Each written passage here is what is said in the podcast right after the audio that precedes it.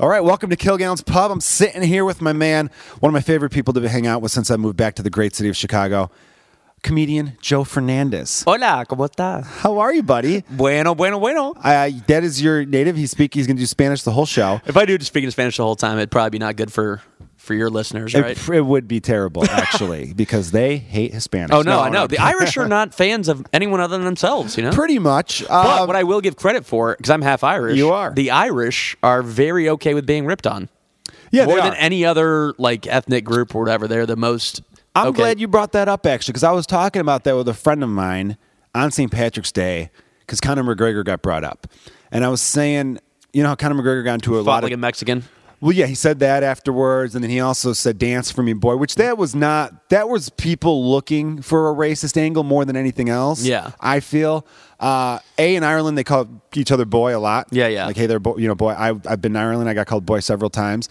And dance for me is because of Floyd's style of boxing where he dances around the ring. And some people are like, well, he should know better. I'm like, no, you're thinking of him as an American. He's not an Right. American. If he was an American, I understand your claim, but that's how American we are that we think everyone knows our history. Well, also, this is so funny because being at the game last night, my dad's Cuban, and obviously a Cuban player on the Astros got in trouble for the U Darvish thing. Yeah. And when he got called out for, it, he's like, "I'm sorry, I just don't have success against Japanese pitchers." Like, not that was his. That excuse. was his excuse. He's like, why can't I do He's this? like, I, I just, I just, you know, I only did it because I don't do well against them. Not understanding, no one knows how sensitive an issue it is here. That like anywhere else in Cuba, it's like ninety. It's all Cubans, Yes. and there are some black Cubans, but the, and my dad was saying they say chinito, and like my aunt's black, but they say I can't remember the term. What does that he said, chinito but- mean? It's it's. I mean, Is it it a is slur? So Gurriel played in Japan. He knows it's offensive, but like that's why Darvish didn't. But Darvish like Darvish didn't really care that Yeah. much. People cared more for him. and that's what's crazy is that he's just like didn't bother me. It's not a big deal, but like Yeah, yeah, he's like it's- yeah, people make mistakes. It was dumb, and then but no one has that mentality here any, at, at all when it comes to that stuff. There's no forgiveness, and I'm sure Gurriel is going to get shit no matter what ballpark he goes to now as a result. As if Uh, people will baseball forget fans in about it. Philly No, are, are like yeah, I- exactly. I think the Ph- Phillies fans are gonna be booing yeah, the him. Yankees fans like you're racist, not like us. Yeah, not like we're in the Bronx. Um, although most We of the Red Sox fans are respectful of everyone, including Adam Jones. Yeah, oh, gee, you know what though? And it's funny that the you Darvish with the Cubs. Remember when the Cubs got Kosuke Fukudome? Oh, And there was those all like rising sun. They were wearing the Raiden hats, which I always thought was a Chinese hat more than Japanese. I call it the Raiden hat. You know what I mean? Like Raiden from Mortal So do they. Kombat. Yeah, so do they. The guy, that's, it's a good looking Raiden hat that guy's wearing there. Oh man, I was They call it actually the Japanese yarmulke. so if I wore a Raiden hat, that'd be very offensive. Oh, for sure. But what if there's an Asian man wearing like that, you know, the scally cap, that like Irish cabbie hat? You know what I'm talking about?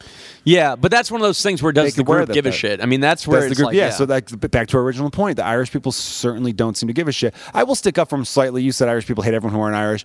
I'm Yeah, fucking I around. know you're fucking around, but I've I've had a lot of people posting stuff that work around St. Patrick's Day. There are people posting anti-Irish stuff, and I was just kind of like drunk that day. So when I was scrolling through, whenever I wait why were you for drunk on St. Patrick's? I know, my God, right? So on um, were you paying reverence to St. Patrick and all the snakes he chased out? yeah, man. I had to have a shot of Jameson for each one of those little reptilian fucks he pushed away. And um, Why that's were, a there lot are of no shots. snakes in Ireland, by the way. I mean, obviously, because he chased them You out, get but- what that's about, though, right? No, I don't know the full backstory of It's that. not actual snakes. Just like Chicago isn't the isn't the, called the Windy City because it's windy. Chicago's called the Windy City because Oh. No, I know politicians, Um, the snakes are the Protestants. He came. That's he what brought it is? Catholicism and chased the Protestants out. All the pagan Wait, but what Protestant Uh, century was that in then? Because I didn't know 'cause- eight hundred or something like that. Because but I then thought they came Protestants back. weren't till way later with Martin Protestants Luther. came back, dude. They always come back. Don't call it a comeback. They've been here for years. That is very true. Great LL song. Damn it. And it's all about Cool Protestants. James, man. Yeah, dude. There's always a deeper meaning to LL rap Cool songs, James was a especially huge early Martin 90s. Luther fan. big time. Uh, yeah, so that's the story. He, he- the snakes were, were called like you know the Protestants and stuff like that, but obviously there are still Protestants in Ireland. And, But there are images and if of you're him like Protestant, I'm not playing some knocking kind you, of thing relax. that's and there are like images of him like chasing like He was legit hitting them with a snakes. shillelagh, and they, they do what they do. Is to that for snakes. real? Yeah, I, yeah, I don't know. he golfed them out. He took them to the cliffs of Moher and just took the shillelagh like it was a golf club, and just he, he was polite. He yelled four as he as he hit them into the, the Irish Sea. Yeah. actually, the Atlantic Ocean. That's the cliffs of Moher. I, I don't want someone listening going, "You got your Irish geography wrong there." Uh, the are your Irish listeners Sea's that on specific the eastern on- side? I don't know if they are or not. I think I take a lot of things where when I get something wrong, I go, just in case someone was listening, thinking Joe's an idiot, and they're probably listening, going, I wasn't thinking that at all. I Which didn't brings us know." to the Illegal thing where everyone's freaking out. Like if you say anything, you're like, let me just put a caveat on that. I understand, blah blah blah, and you know. you do have to put caveats on things. Uh, we're both drinking some Miller Lite right now. Yeah. Um, I, had to, I had to step up from PBR because last week's episode, if you haven't heard. Uh, well, looking back, it, was, you- it was fun. are you still but it- not on it your went- first It one? Oh. went deep. I am still. Have you? Do you down to both already? Yeah, dude. I I, I haven't even opened my I drink second one, sneaky man. fast. I don't think a lot You of people sure realize. do, man.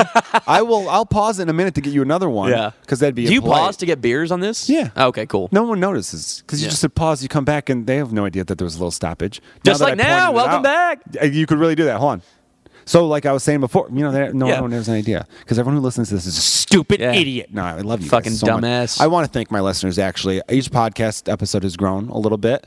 Um, I think I don't know. I could be making that. What up. I episode haven't is checked this? the numbers. This is episode four. Oh, yeah. not counting the introductory episode. I wish I could have been on the first one because I was in Michigan. I think I when tried that- to get you, I think, for the first or Yeah. second one. I definitely did, and um, they've been fun. All of them have been fun. Even last week, where I, I cut a chunk, and I only want to reiterate that Meredith Catchell and Kyle Scanlon. Even though at the time I was very angry with them at the end of it, I remember when I was leaving, they're like, "Can you give us a hug? We feel like you don't like us anymore." And I'm like, "No, I love you guys both, and if you, if you two are listening, you, you know you guys are, are still my pals."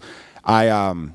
It just we went. It, it, we were being so silly the whole episode that when we went deep, I feel like maybe I forced it to go deep. Yeah, and I yeah. don't want that because it's supposed to be like bar talk, so it's supposed to be natural. Right. And the first two episodes, when we did, we didn't get deep. Well, we got deep in the sense that in the first episode, we talked about Jonah's breakup.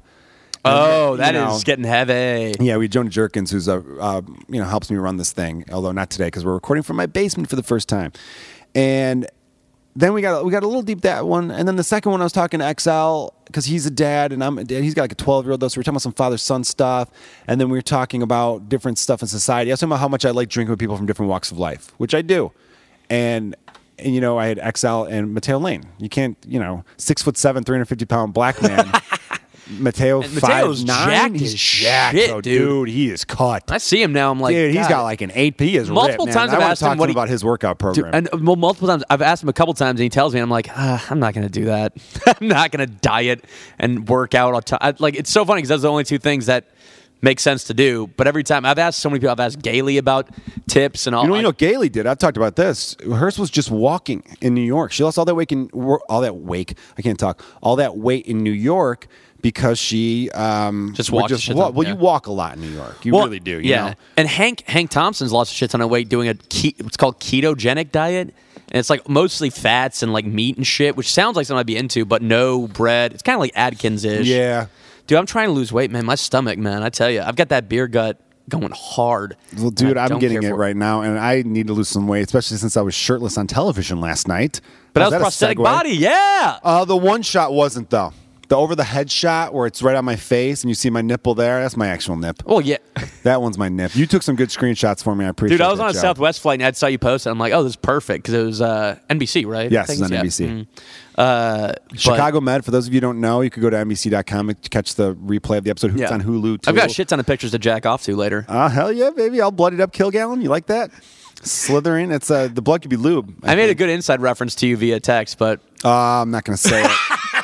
I'll say it. No, I'll say it. Actually, why not? Because he would find it hilarious. would he? He would totally find it. Hilarious. oh, really? That's interesting. So, um, because we have no beef anymore, him and I, we're totally cool. I, I I don't Hmm. See, I don't know whatever think- happens, I so- think we might have a mutual respect for each other. I don't know if it's mutual. I have a respect for him because I think he's a tremendous stand-up comedian. Uh, working with us uh, closely on a show wasn't very fun. Yeah. in a lot of regards. Even though I definitely, looking back, realized oh he had his, he had um he had uh, the show's best interest at heart, I should Yeah, say. yeah. Uh, so definitely looking back, I, I kind of have more of an appreciation than I did at the time per se. I'll give him that. Um, he could be very difficult, and he knows that. I'm talking about a comedian named Drew Michael, New York comic. Mm-hmm. Uh, is a Comedy Central half hour. The dude's hilarious. You- No, no, I nobody could agree. deny how funny he is. and I like that he also takes a subversive, like his. He has a good bit about people who shit on Trump too much. And he's like, one time he tweeted like, "We need to I end haven't heard sex any trafficking." of his stuff in a long time. Yeah, Yeah. He's like, yeah, I'm sure it's strong. Well, he's like, he's like, we need, he's like, Trump tweets, we need to end sex trafficking. And people are like, did Russia tell you? It's like, it doesn't matter. You can agree with him on that. Yeah, Can't you? yeah, yeah, like, totally, totally.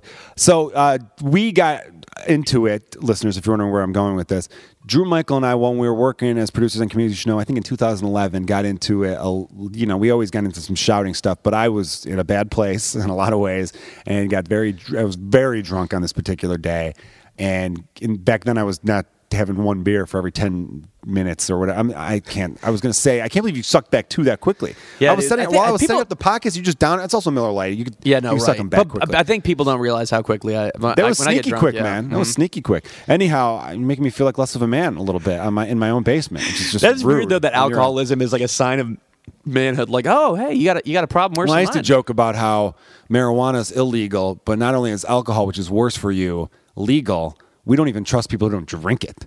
Like if you don't, if you, don't- if you You're like- meet someone who doesn't drink, you're like, I can't, I can't trust this man. Which is always funny because Republican dudes are like that, but they always vote for guys who don't drink. Donald Trump does not drink. Mitt Romney He does not doesn't? drink. Whoa, I- Trump doesn't drink? Hasn't had a drop of alcohol since 1978 or something like that. He does. That not is just- strange. 'cause I he feel has an like he older boozed- brother Fred that was a booze hound and addict. That's why Trump always keeps talking about the going against drugs and stuff like that because he sees drugs and drinking and all that stuff as weaknesses. I find that very strange. How do you make His business older deals if brother you was don't a drink, alkie. man? I don't know. I have no idea. It seems like that's a big part of that you think world. you or- think with glasses of champagne or wine or something he'd Yeah. have at least. I don't know, maybe cigars and being a scumbag. Who knows? Um, he gets off on just being a monster? Yes. So what I was gonna say with Drew Michael was so we were kind of known but years ago, but Right. still people when they think Kilgan and Drew Michael, they think oh those two. Don't If like I can each other. reference what the thing was, I mean that's not still Oh no, up, it's right? not. No, yeah, I, it's no. I don't think it's up anywhere. I got it ripped off YouTube because again, it showed me in a really bad light. I was drunk off my Oh, of ass. course, yeah. And um, on this guy, I'm not going to say the dude's name. He Hell of filmed a guy. me. Yeah, exactly. He filmed me drunk off my ass. Just I was hosting the show and I was really bad hosting set because I was just in a bad spot. I was up there hammered, just saying like I hate everybody, I hate this person, to the point where the audience started laughing though toward the end because they thought it was like a thing. They thought I it was a do. bit, yeah. And I remember a month or so later, someone from that show saw me at another place going, Why weren't you? I mean, it was funny. People liked it, but why weren't you? And I'm like, "You- Wait, you think that's who I was? They thought like I was the guy that gets hammered and just starts going, Should have became a fireman. Why am I even doing comedy? This is so dumb. Fuck Chicago. Fuck this guy. Fuck that guy. Fuck everybody. You know, it wasn't the case though. So I got drunk and I shoved him that night. Ended up getting suspended from a comedy show. The show that I, I You got I- benched, I, like, man. found that room too for the. It was for like the, show. HGH of comedy. Yeah, I did. They, they were like, "This guy's he's hyped up. His numbers aren't for real. We got to suspend him. He's on the E PEDs." You're the Ryan Braun of comedians. You should know. um, a Jewish man that was once accused of having herpes. No, that's someone else. Um, did you know that Ryan Brown, when he was the first He said- accused of uh, testing was positive for herpes medication, he right? said- Yeah. they- they- but then he didn't want that out there because he's a single guy in you know, Major League Baseball player, which I thought was hilarious because that was the big rumor. They're like, his agent was like, he's using that stuff for something else, and that's what it is. And it's like, But no, dude, so you got was the herp. that legit? No, he was taking. He's maybe he's both. Aaron, But he, got- Mm. disappointed his boyfriend, Aaron Rodgers. Yeah, yeah, that's a good old uh, Wisconsin bashing I like. So anyway, so uh, long story short, Fernandez sends me p- screenshots he took off his phone of me all bloodied up, saying, um, "Here's Drew Michael's wet dream," because it's me as a stab victim in a hospital. Yeah, yeah. You know, butchered up. So no, we can tell down the air. Oh, okay. Shit. that's funny stuff, man. Um, I don't think that's offensive to anybody. I think Drew would probably laugh at that. See, I don't know if Drew would, would think that was me. Maybe I don't. He's not going to listen to this.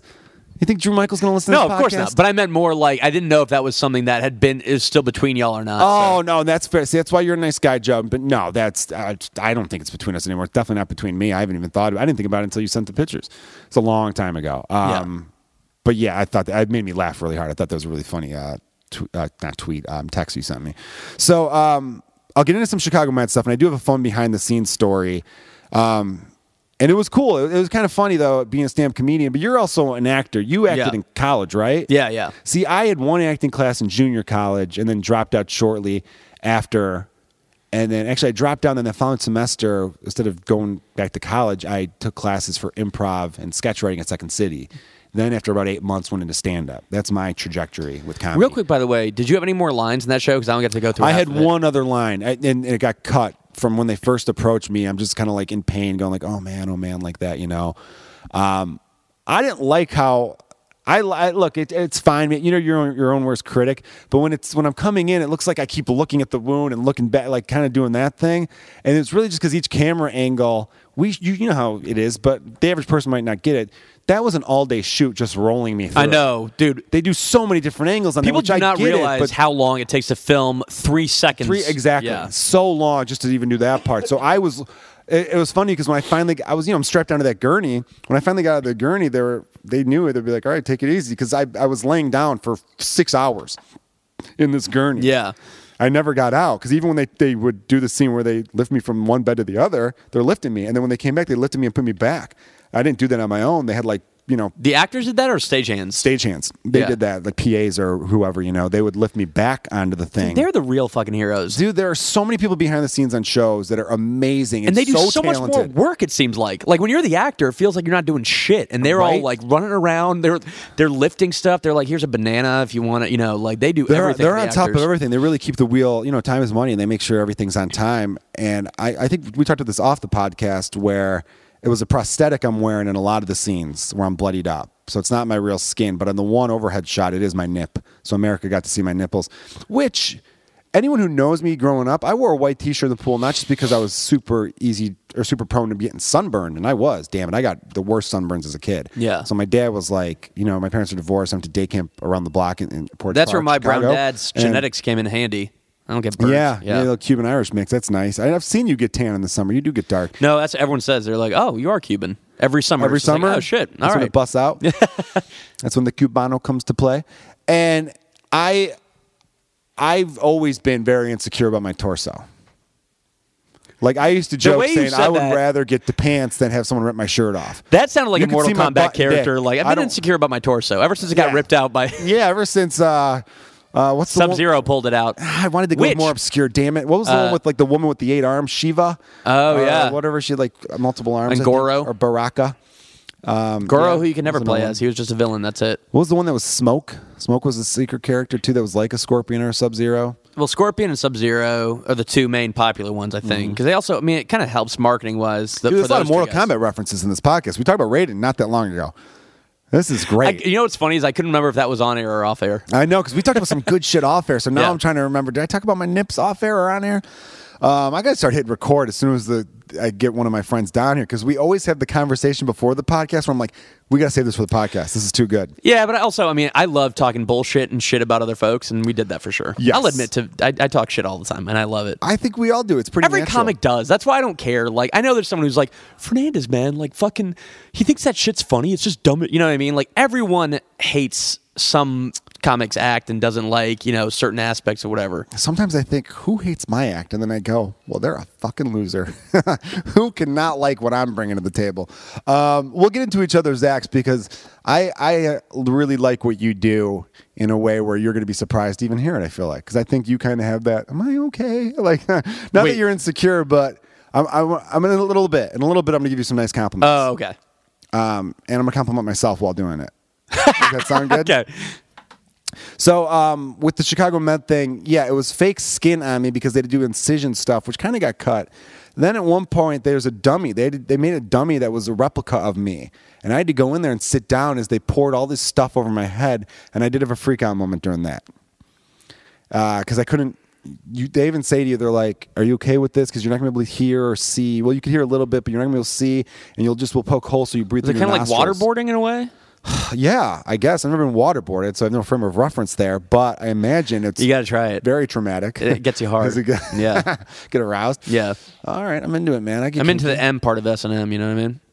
what's the M part? Masochism. Yeah, you know, I always forget sadic, sadism. Sadomas- yeah. I always forget what that stands. To be for. honest, I hate all that shit. That's so creepy to me. I don't I'm know. a meat I and don't potato understand, sex man. guy. Just Dude, do it all regular. You ever and- come across porn where it's an accidental? You're like, oh, the guy's wearing a weird mask. Click, change that. I'm not, I'm not into it. That's why porn. You know, honestly, well, I don't know this. I don't mean to interrupt Med to talk about No, what you man, jack I'll go off back to. it. I got to go back to my insecure torso too, man. I, I'll, My I'm keeping the insecure torso. I'm keeping the train of thought. Don't worry. I'm gonna start a podcast called Insecure Torsos. That'd be a good name for a sketch group. Insecure Torsos. You got a good one. Actual murders is a good name for your sketch. No, but man, video people, crew. I feel like it freaks anyone who's a normal person gets freaked out by it. It's on like Laugh Factory's board, and it's like there's no one anyone sees that, and they're like, I think I want to see what that is. I don't know. Well, a lot of sketch groups have kind of silly names. Yeah, though. yeah. That's kind of the thing with them. I feel like ours represents our group at least. It's like dark and weird and shit. Yeah, no, it's good. Um, but uh, I took you off your train of thought a little bit, didn't I? Just oh, yeah, my train Did of I- thought went a little sideways, like an Amtrak. No, we were talking about.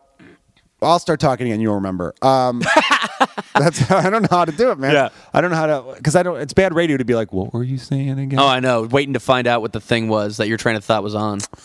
yeah, I was basically talking about how I didn't. Your get- nips. my nips. Um, surprisingly puffy. You guys found that out. But no, growing up, I have I have a concave chest or concave chest, however you want to call it. My chest goes in. Like if you see it, you're like, whoa, shit, really? And I think with with- with clothes on, jeans and a t-shirt, I, I come off as a fairly fit guy. We are both talking about how we need Yeah, to lose a yeah. little weight. I would like to lose about five pounds in the gut region. I'm about I'm s- I'm six one one eighty five. I'd like to get down to five eight one thirty.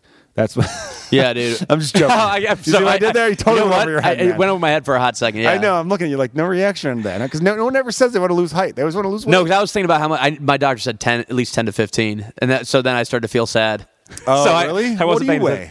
One ninety four. Get the fuck out. I You know, weigh right? 194? I know, you hide it. and well. it's all I know. I do. Is it all in your nuts? And I've always You thought got a big about doing. sack. I've always thought about doing a parody Andy Boyle where I go, you know, after years of drinking and not assaulting people, I've been able to gain 20 pounds. Take All my right, shirt you know off what you just in did front of that a every picture. comedian does on this podcast? A reference that no listeners are going to understand at all. Andy Boyle's a guy who assaulted people. There you go. Andy Boyle is a dude who, by the way, if you saw his picture, you'd be like, "Oh yeah, I, I totally assaults people." Of course. you ever notice that? It's such a true thing. So now I'm at the point where I'm trying to train my mind when I meet people, going, "If it turns out you're a pedophile, am I going to look back? Going, how did I not see it?" So I tell, I tell, Oh, I yeah. give people more of an examination of their face when I meet people. Well, you know, it's it's weird though because it's like I it's weird that my thought went to this as soon as I said that. I was like, man, you know, that's such an easy person to shit on. It's weird that my brain went to that as if that's like a wrong thing to do. no, he assaults women. He's a piece No, of I shit. know, but it's more Yeah, I know, like there- I'm- my comedy brain went, oh, I- that's I so got easy, you, know. I got you. In conversation, yeah, there's different sides of the brain that comedians have in conversation versus on stage. Yeah, yeah. Because on stage, well, on stage you wouldn't reference any boy because no one knows what the fuck that is. But you also wouldn't do Jared from Subway because that's hacky. Yeah, yeah, 'Cause exactly. So that'd be the good comparison. Yeah, Exact- yeah. Andy Boyle's the Jared from Subway of the Chicago comedy scene. There you go. Um, you heard it here first, everybody. so I was always insecure about it. So I always, I've been laughing about this whole thing. Um, because to me this is my television debut. I've been I've been background on a few shows. Um, I've been I've been myself on a couple shows, just you know being interviewed. I mean, it's Oh, lo- oh, I local thought- yeah, I was gonna local say. stuff. Nothing, you know, nothing big. You know what I mean? Hi, I'm Dr. Joe Kilgallen on Chicago. Um, yeah, I was Dr. Joe Kilgallen on Chicago Med. Um, Who the fuck is this guy coming in? yeah, What a pussy. Is that your impression of me? yeah. Marty DeRosa's impression of me that everyone loved was just him going, yeah, yeah, I'm f- fucking Joe Kilgallen. Yeah, what the fuck? Yeah, yeah. like, and it's just Mark Wahlberg, but he says f word way more times than I normally would. Yeah. Which And I say Wahlberg it says them a lot. ton, yeah. I say it a lot, dude. I don't, if you listening, if you've never heard my album, check it out. I think it's the record for the most F words. It's uh, called Pay No. Attention. It's on Spotify, Amazon, Pandora. Oh, I say the F word a lot Yeah. on that on that album, big time for a comedy album. I don't mean to derail you from your Chicago Med more, but do you No. think about your son now with in terms of your stand up? Like, oh shit, you know, this is gonna be weird. Um, no, I've accepted that. What, like with swearing and stuff, or with I subject mean, just material. in general too. You know, You know what? I I had a moment where I thought of that, but then I thought about all the great comedians I know, and it, that never curbed them. I know. You know? Yeah, yeah. Um, it wasn't like any of them because you hear their acts. A lot of them, not all of them, but you hear the, how they were before they were dads and then or parents, because the female comics too, and how they are after. And you know, it's not like Jim Gaffigan was talking about you know being knee deep in pussy before Yeah, exactly, he yeah. became a dad. And then all of a sudden, now it's all you know. I'm, Oh, I'm a Hot chubby. Pockets, hot yeah. pockets, and you know, I'm, a- and, you know Which is not- what he referred to pussies as. yeah. Let me slam my pop tart in your hot pocket. Um, yeah, that'd be good. I actually would like it if Gavin. I want to see Gavin get dirty. Yes, there's certain comedians you'd like to remember. The funniest part of that talking funny thing that Ricky Gervais, who everyone hates now, Chris Rock, Louis C.K., who a lot People of hate people like Gervais either. now? Yeah, I don't know why. I think he said something stupid, or, or people got upset with him. I don't know. I there's so many new. Th- I don't know how everyone keeps up with who to hate. Yeah, I know. How do you how do you keep up with who to hate? I just don't these like his stand up very much. I but- never liked his stand up yeah. very much, but I think he's a brilliant writer. The No, Office his shows and are Extras great. Yeah. both very funny shows. So, uh, but there was a that thing on HBO ab- about four years ago now. Yeah, I think four years ago, where it was Gervais, Chris Rock, Louis C.K., and Jerry Seinfeld, and they were talking about saying the N word because both Chris Rock says it a ton, and Louis actually gets away with saying it. Yeah, A yeah. few white comics where I think maybe you get the, the blessing from Patrice O'Neill and Chris Rock, and they're both like, fine. He, But the I way bet he, does would it, you know. prefer to have gotten away with jacking off than the N word thing. Yeah, Looking back, Yeah. yeah, it would have been way better if everyone. Oh, He'd have just gotten- he'd just had to apologize." Jerks off. It's Louis C.K. just watch real quick. It makes him happy. Yeah. you know, it'd be it'd be a real different world. The N word's an apology thing. The jacking off thing, no bueno. That is funny to think about, though. What c- it always amazes, amazes me who gets away with what because remember when Jonah Hill said he called someone a fag. I'm going to say the word F A G. How long ago was that? I don't even know. Mm, a few years ago. You don't even know because it was a story for a minute. He he called someone. It was on TMZ. He called the reporter that it was out there. People were upset for a few hours. He was on Jimmy Fallon that night. Apologized. It wasn't a thing. Yeah. But Kobe Bryant said it, and it was a thing for well, like a week longer. And I know Kobe Bryant obviously is a different past with And other also, stuff. that's also a bigger name, I would say. I would it's say a bigger Kobe's name, bigger but than- then but Jonah Hill was not. He, that was this was pretty big. Jonah Hill. He was coming Yeah. off a money ball, and you know he lost well, the and also, weight. and he- he's you're right. super, Kobe like, has a bad h- history that there's the history, so maybe Kobe was a bad example. But I remember talking about this with some people going like, you know, there are certain people who will say something, they get away with it, and everyone because of you know he's more of Who they a are. beta male. Yeah. If it were, if he had said what Mel Gibson said, I think Jonah Hill would have gotten away with it a little sooner. Lena Dunham says stupid shit all the time, and people kind of forgive her. Yeah, yeah. Uh, I think the Latin, I But, think people you are know, over it I now. like- but it depends on who you are as a person. If Leonardo DiCaprio came out and said the exact same thing that Jonah Hill said, and then apologized the exact same way, people would still be like, Yeah, yeah. no, because they see a guy like Leonardo DiCaprio. See, I think they'd be okay with it because they like him so much.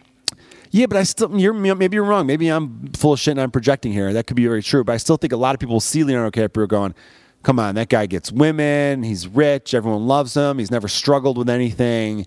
Screw him for using that word. And they would assume he uses that word all the time. Where Jonah Hill is a guy who isn't, you know, known for being a heartthrob. Oh, And- like you and- said, beta male. So as a result, so like, yeah. he's able to go on Jimmy Fallon and say it was a heat of the moment thing. Sometimes that paparazzi just gets to you and you just try to say whatever the worst thing. To, you know, I wasn't the Michael Richards defense. Yes, and do you believe Michael Richards is racist? Oh, I, though? no, I don't I think you never know. thought he was either, and I Yeah. still don't believe. And most, I've talked to some of my black friends, and they go, "No, I think that was the heat of the moment where he was just trying to say the worst possible thing." I don't forgive him for it, but I, they don't think he's actually racist. Well, and also that's the thing that's crazy is Some to not might. forgive someone where it's like, all right, at some point you have to be okay, like be like, I, you know what, he's not racist, it's fine, he made a mistake, move, you know, like that's the thing that I think is really bad right now is folks being like, you're done forever. Yes. that's that banishment thing that it's like, okay, well, this is why people now sanitize everything because you can't fuck up, as if, and that's the thing I hate is that it's like. As if you've never fucked up. The Right. People, it's like you've never made a like. No matter who it is, you've either made a nine. Let's let's make it like 9-11 or something. So that way it's not Okay. even involving race or gender. It's like I'm you still getting probably back made to it- my torso, by the way. Oh, yeah, I forgot sorry. torso talk. No, don't worry about it. Go ahead. And you look like a 9-11 person. what does that even mean? You know, someone who Who would had not a, believe had a it rough happened? time that day. Had a let's rough say. time on 9/11. I was in chemistry class. Um, Do Your you torso remember was your fine first at that thought? I point. remember my first thought. I was in the hallway and someone said a plane crashed in the World Trade Center, and I literally said, "Pfft, "Drunken pilots," and kept walking. Did you really? I swear. That's a good bit, to though. God. Yeah, it was very funny when I was a sophomore or junior, junior in high school. Uh, I- yeah, I literally did. I because I, I I heard you don't I didn't think you don't think terrorism right away. No, of course I'm, like- not. I'm, like, I'm in between classes. I'm not. And that was the Nobody first was time hip really to that, that had been a stuff. big one on our soil. Yeah. Other than Pearl Harbor maybe and like I know they tried to bomb it in 94 or something. And but, people like, don't even call. No one calls Pearl Harbor a terrorist act because Yeah, it was, it was an act of war, right. Uh, Because it started a war. You know, it was by it was by a country, not a group. yeah. you know, it's the Japanese government going after the emperor. It was a government again. against Yeah, exactly. It's military and military. Yes, Which is my so- favorite type of porn. Military and military Yeah. is very sexy. Um, but uh, So I'm like, girl and girl, you like military or military? uh, let me just sum up the torso thing. Yeah, real go ahead. quick, 'cause Yeah, I yeah, wanted sorry. to get this through. See, this is what's- I- people I'm- who know me. I was going yeah. to say no that I am not a fan of being shirtless.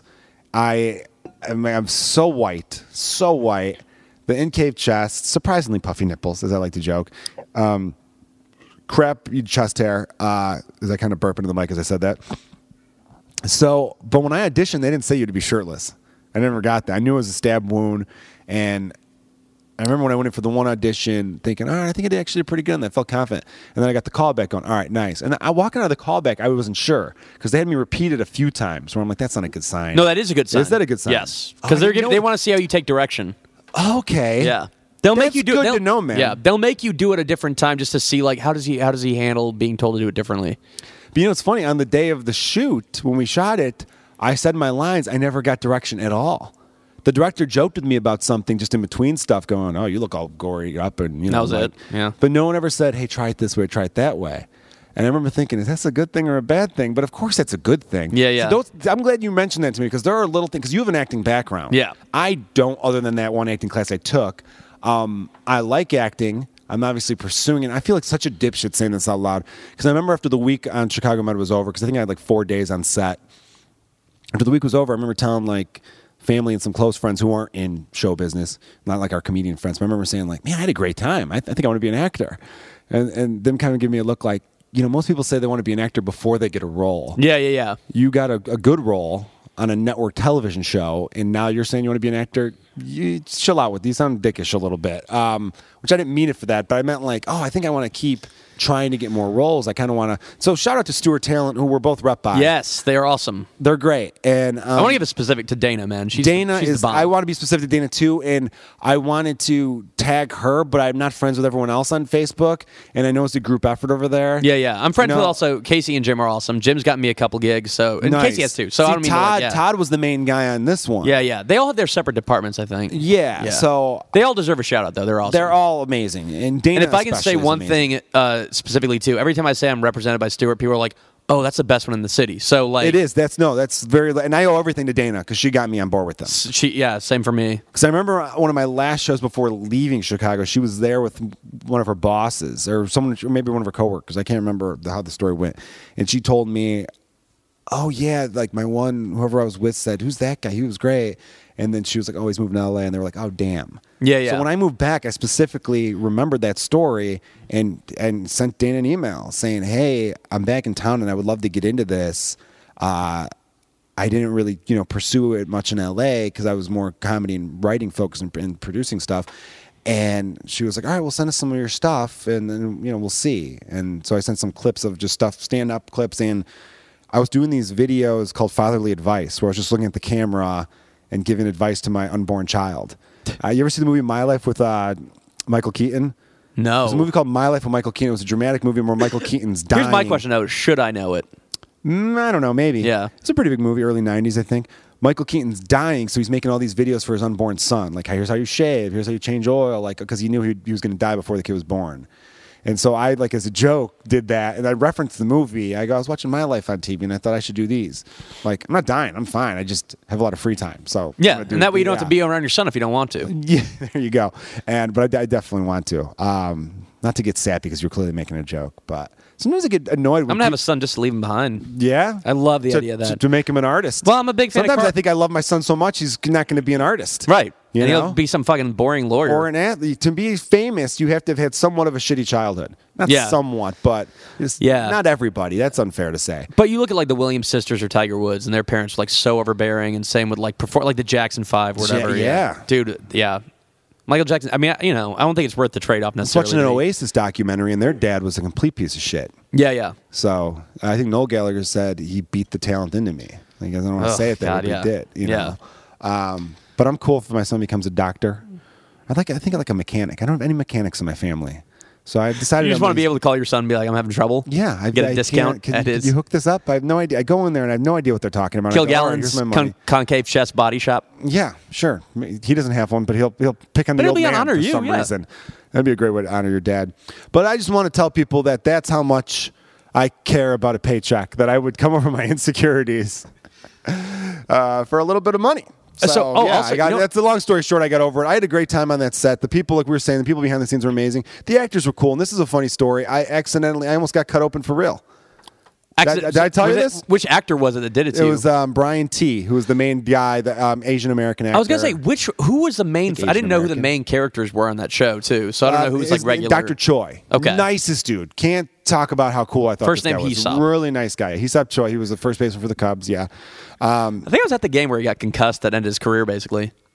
really? Yeah, The actor's name is Brian T. I think the doctor's name is Ethan Choi. Were you at the game with him and Kerry Wood collide? It was, it was yeah. against- I think it I was at against that the Yankees game on a Aga- Friday. Oh, never mind. I thought it was against the Reds. no. I remember it was against the Yankees on a Friday. They It's a collided- weird they memory to collided. have where he stopped Choi's career and No, because I was at the game the next day where it was um was it the was it the, the next day? No, it was a Saturday. Kerry Wood was pitching. Him and Kerry Wood collided, and he was facing Roger Clemens, and it was a big game. Whoa, But I that's was way there the back when. next day on a Sunday. That's how I remember. I remember that series a big series, and that was um the 03 or 04 it was the 03 Cubs. The 03 Cubs were you know the Bartman year. So Yeah, how could yeah. I forget that. Yeah, that's true. Yeah. Um, anyhow, so uh, they what happened was on set they were having this one prosthetic over me, and they realized it was too bulky from the one camera angle. So then they they put this hard plastic thing over me, so I'd be okay there, and then kind of open it up on the side, so it was my actual skin. He thought he was dealing with fake skin, so when he was doing this clamp thing, he wants to make it look real.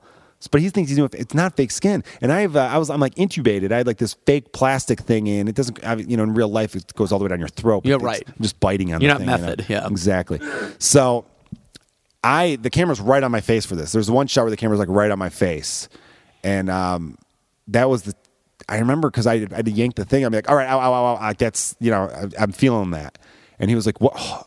And they all thought because the directors they're all off way. The producers, they're in you know, video village they call it, you know where they're all watching the monitors they thought, oh, what, you couldn't breathe?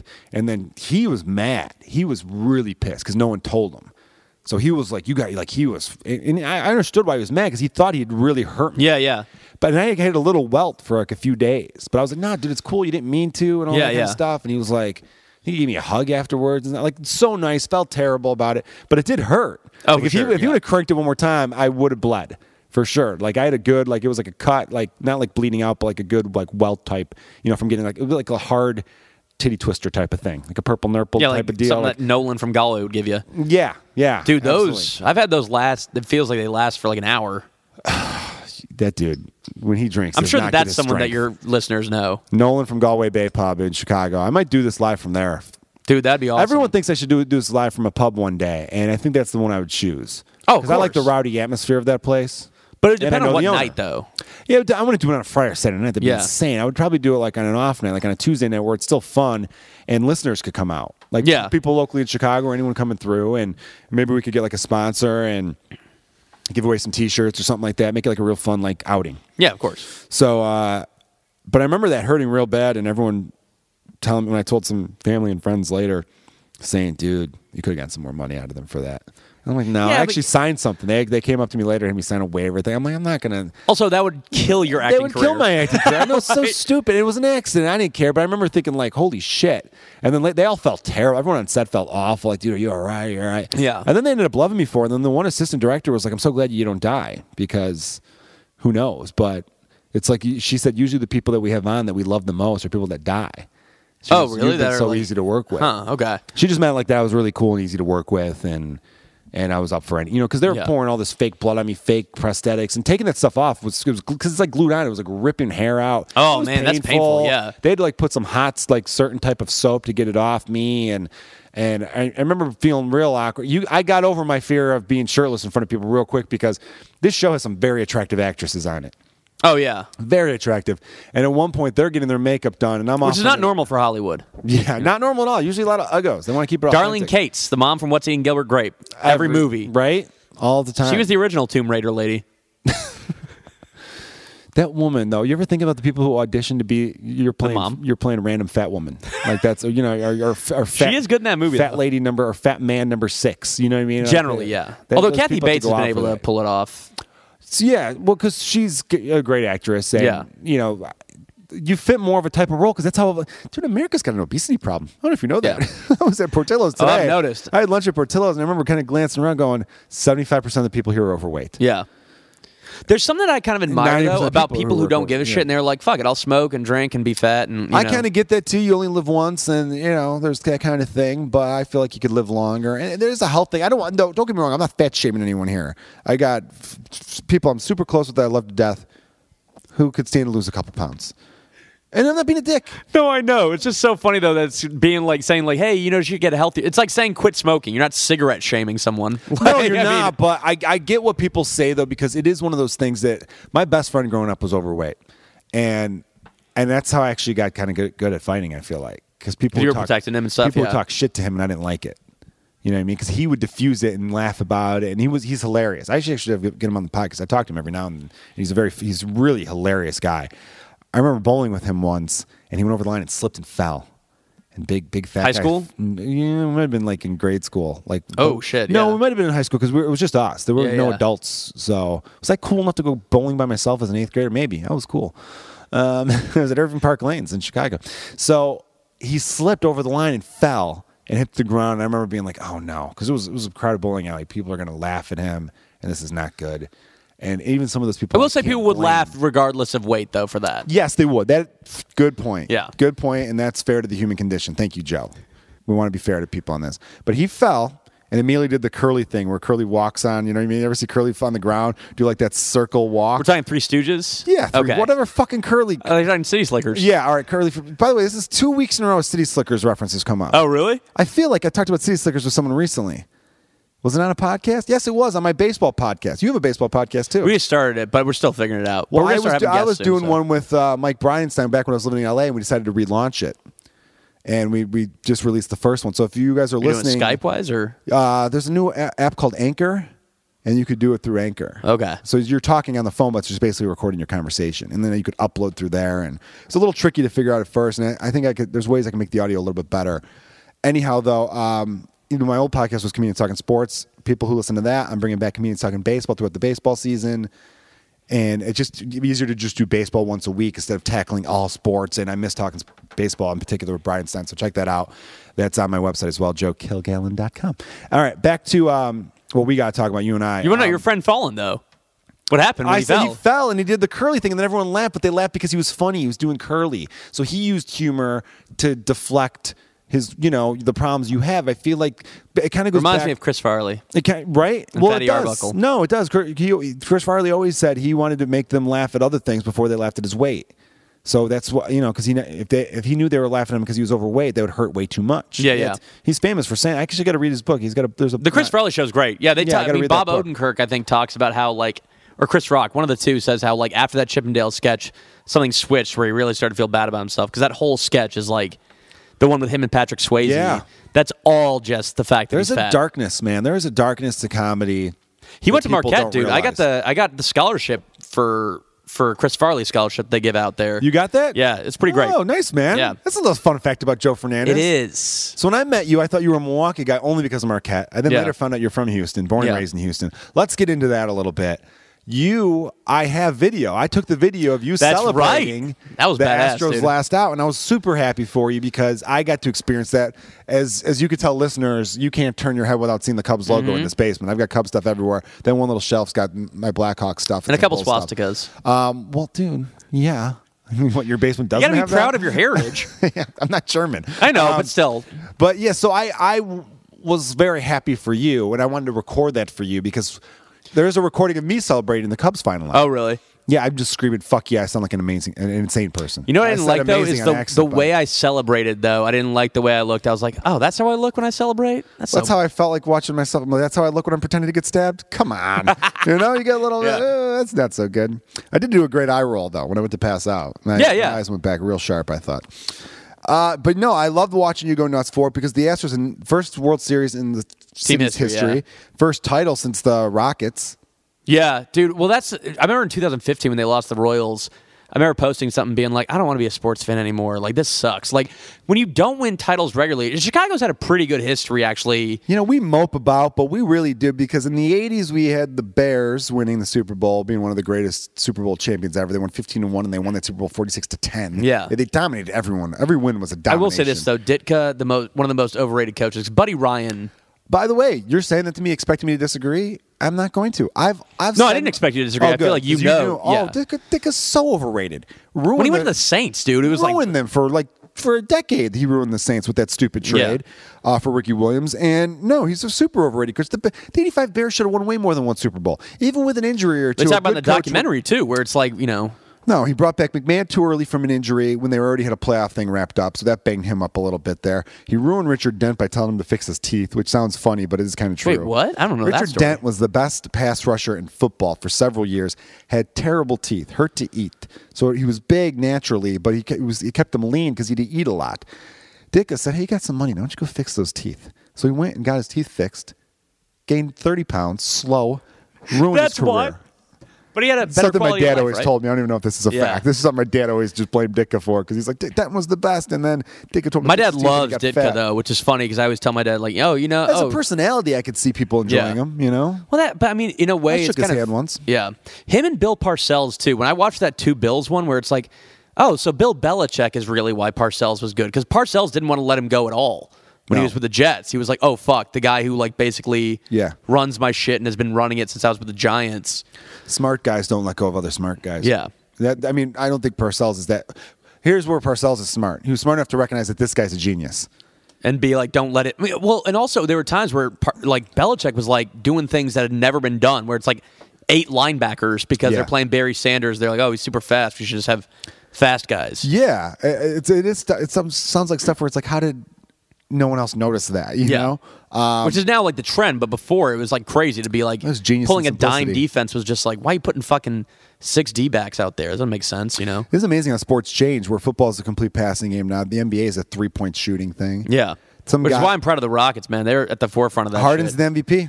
He's going to win the MVP. I hope so, but you never know, man. They Who could else give is it to gonna get it? LeBron. They could give it to LeBron. Look, LeBron is having an amazing year, especially given his age. I thought age 33 season that this that would is be- impressive. 15 years since age 18 and playing into the finals. What this would be the seventh year if he did it, but This would six be- years in a in a row he's This would been be in the the, finals. eighth year in a row. Try the Heat Four, in a years- row. Oh three. damn, dude! This would, oh. be, this would be year four with the Cavs. I will He's s- one and two with the Cavs, so it'd be eight years in a row, nine total. So, but here's the thing: this is this is why this year is more impressive. He's played every game. The last three or four years, he's had scheduled days off. Yeah. Remember last year, people were in, around the league. There were people holding up signs going, "I drove from Cleveland to um, Memphis To watch him play, to yeah. watch him play, and he's not starting." Because they would have him benched the second day of a back to back. And I remember getting annoyed because there'd be people like Colin Cowherd, who I think is terrible, making comparisons to athletes from Jordan's era, saying, "Look at LeBron's numbers this time." I'm like, when you have scheduled days off, when you're never playing the second game of a back-to-back, that is kind of a way of padding your stats. And when people were saying that LeBron James should have got MVP last year because he was more valuable to his team than say Russell Westbrook or even Harden last year, I was saying no, you're both wrong because the MVP is a regular season award and Harden's playing all 82 and LeBron's playing 70. So who's more valuable? Someone Yeah. who takes 12 games off or someone who plays those extra games? Right. And and Westbrook had a better year. Westbrook was a better overall player than LeBron James. LeBron James could you can make the argument for him every year. I get that. Yeah. Same with all the greats. You can make the argument for every year they should win it. Willie Mays only won two MVPs. You could argue that he should have won 12. Yeah. Th- th- that's just how those greats are. And I understand that. Jordan had a year where he led the league in scoring, which he did every year. He played a full season basically. Um, steals, averaged 32 points, eight rebounds, and eight assists. Almost averaged a triple double at a time when nobody was even close to that. we could have a debate that we've talked And about Magic before. Johnson won it in '89. What was our debate from before? The Rockets 95 year.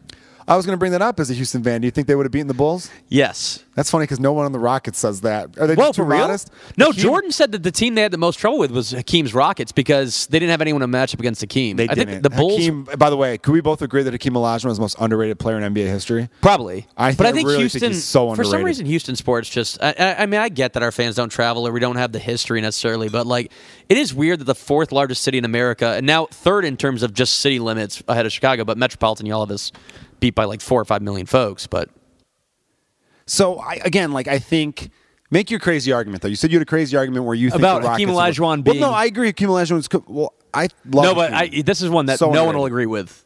Potentially best center. Can I just point out that it's so obvious that we paused and came back and had no idea what the hell we were talking about? why did before. you? But why did you? I like calling it. I like calling it out because I want to be honest. No, I'm saying you could say we're going to take a pause. Then I come should back. just say that we went Joe to pee. We went to go go grab a couple more beers, and uh, that's how. And that now I'm goes. officially off for the night. So, yeah. One day when this podcast gets so big, I'm talking Joe Rogan big, who I'm a huge fan of his podcast. As is, I like him as a comedian. I met Yeah. him once as a person. I met him once at the Ha Ha Club in uh, North Hollywood. I was there to see my buddy Brett Riley because I was he was going to introduce me to the booker of that club to try to get in there. Mm-hmm. And Rogan was on the show, and me and him were just standing and talking in the lobby. But he knew Brett because they like he had done a show there with him before, so like they, they knew each other enough. And he assumed I was cool because I was standing next to him or 'cause I was a comic because he was just like, "Hey, what's up, man?" I'm like, "Hey, what's up?" And we just talked briefly. He talked to us. Super nice dude. I like- I'm I not good respect in that those guy a lot, situations, actually. dude. If I know someone, so I hosted the improv when Attell was there, and I, you know, I'm a huge fan. Feel so uncomfortable. Don't know how to act natural. Don't know how to like. It's Really? like I'm ta- with a tell too. A tell's cool, man. I know, I but- talked to a tell on the street. I had a I- I- I had a smoke with him in, on Sunset Strip and uh, out- out- outside what I'm Laugh saying. Factory. Like, in Lee's By the way, unknown- it sounded real douchey saying on the Sunset Strip outside. That was not how I meant to be. But I meant to be like I, I went up to him saying like, oh, I'm friends with uh, Lisa Traeger. Well, and, Lisa, some, and uh, Lisa you know, I texted think him being Danny like, "My Kaus I friend mentioned." Joe's gonna be there, be not, you know, like so." Already he knows, like, "Oh, okay, this guy's fine. He's a normal dude." And still, I felt fucking weird, and I didn't know if he wanted me to talk to him. If like I was like, "Do I bo- am I Dude, bothering the him?" fact Like, that ah, I feel bad for you because that's the green light. The fact that Lisa said, "Hey, my buddy Joe's there," and he's like, "Oh, cool, nice." Now he knows you're legit because another funny comic vouched for you. Now comedians, I feel like, we're always kind of. I don't even know what the exact word is to describe our kind of insane insanity. Um, I know I've- Insecure. I mean, like, insecure is Well, obviously- regular people are like this too. You know what I mean? If you meet, if you meet someone and you don't know them from Adam, and someone else you that you like that is funny that you're considering like, oh, that's a peer of mine. Yeah. Says, oh no, this person's cool. You're gonna be you're gonna warm up a little bit more. Yeah. Because sometimes you're like, I don't know this person. Are they gonna be just they're gonna They try can to be latch psycho, on to yeah. Mm-hmm. me? Are they gonna be like, oh, you're David Tell. I'm a big fan of Insomniac. Or, Yeah, yeah. Are they gonna be like a fanboy? Or are they gonna be a cool, legit person who I could have a conversation with, and it doesn't have to be all about where am I performing next? I think what makes it hard though is that because you know all this stuff about them, you don't know how to start from. You're not gonna be like, "Where are you from?" Because you kind of already know their background, so it makes it hard to kind of just get to know them when you already know them. And that's why I always feel awkward because I'm like, "What questions do I ask him that aren't stuff, aren't things I already know about him?" Yeah. The get to know before. So you already you, you already know David Tell before getting to know him is what you're basically. Oh saying. yeah, like I know his album, That's I know the his like w- shows and all you know like his specials.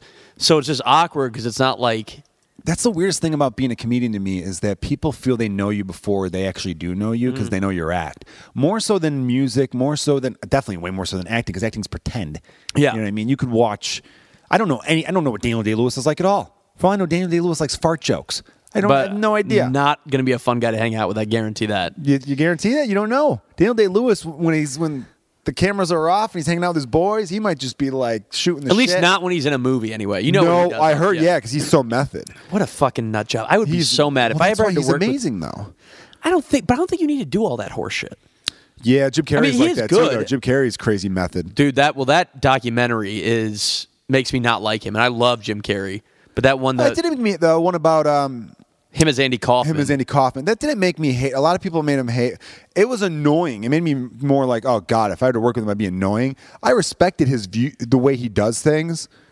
Um, he's I a just very feel like it's like- positive guy, so I kind No, of I know. respect him in that regard. No, I love him in every other facet except when I saw that. It was like, really, were you method and liar, liar? Where you told the truth all the time? Like you know how to Yeah. act without doing that. Yeah. All right. All right. Yeah, you make a good point there. I just feel like that's psycho shit. That it's like, oh, like that's why when people say like, oh, you really became the role. It's like, all right, man, but like they're not that person. They were still at the end of the day. I feel like you could find an actor who doesn't do that horse shit that could do it just as well, and they know how to switch in and out and like.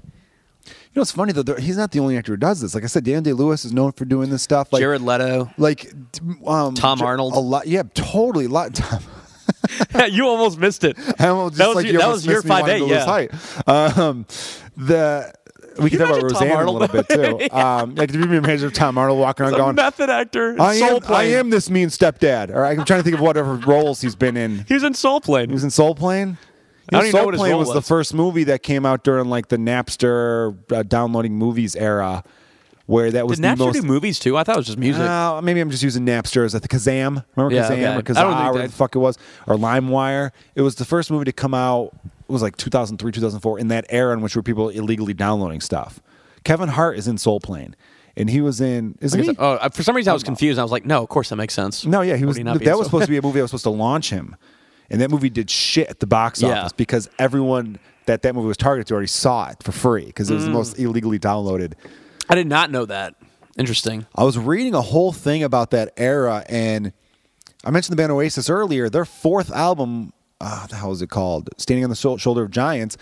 Like the whole thing was illegally leaked, and so and it, it did shit numbers in the U.S. I think it was still number one in the U.K. That, that's not as big But a it problem did now, shit obviously, nu- right? I no, mean, it overcame that, but there was an era in which that really hurt. A lot of the bands. Think about this though. If you really look back on the late '90s, the bands that were huge, and then saw what they became in the early, just 2001, 2002, 2003, they they dropped off so hard. because of 9/11. Oh, dude, you ca- can't be singing about letting the bodies hit the floor when, when people were hitting the floor for real. We could laugh about it now. Has it been long enough? No, well, that's going Well, back. that's to what we a were ta- famous thing. That band, there was that band that that song "Let the Bodies Hit the." Floor." Yeah, but who that was was a it, though? hit, and then I can't sevenfold. I, I Avenged Seven. I'm making that up. I have no idea. certainly not Godsmack? uh, not System of a Down or any of that shit. No, it was not System of a Down. Who I like actually. they do chop suey. Chop Suey's Yeah, System that's of a good Down. song, That's though. a very good song. Yeah.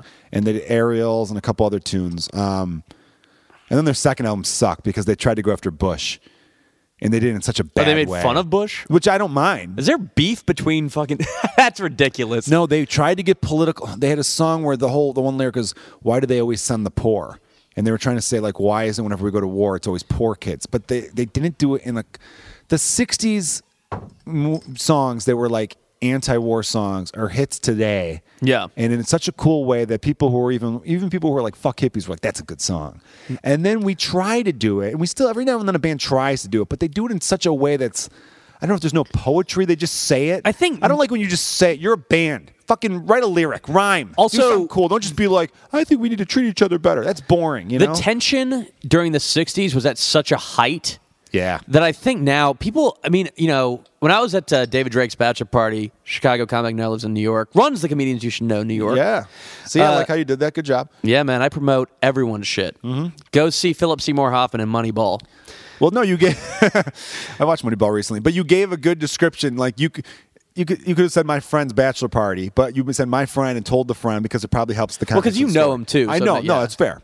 Well, I'm just saying you could tell we could tell these stories I, I'll be on podcasts where I'm like, oh, this is why your podcast isn't a bigger hit. Everything is about someone that no, you don't even tell the people who you're Who talking they are, about. yeah. yeah, you'll say And that like, context doesn't even matter for it anyway, because I was just going to say how didn't we were, matter, but you know- we were, we were I- I sitting gotcha. around drinking 3.2% Coors Light in Utah, because in Utah, beer can't be above that. Yeah. So it, there's impossible to get drunk. I had like 10 of a those, and I Mormon was just state. like, yeah, stupid, like as if God gives a shit. Yeah. but uh, the uh, so Choxy, you know, Soren Choxy, also producer of same same same deal as David Very Drake. funny comedian. Same credits. Uh, let me sleep in his bed a few times. oh, really? Yeah. Good dude. Um, but he was saying how times are worse than ever, and it's like that's only because we're living in it. Yes. Like if you look at the '60s, nearly Way getting worse. nuked. Way worse. President gets killed. Two civil rights leaders. Presidential candidate. Brother of the previous one. Yeah.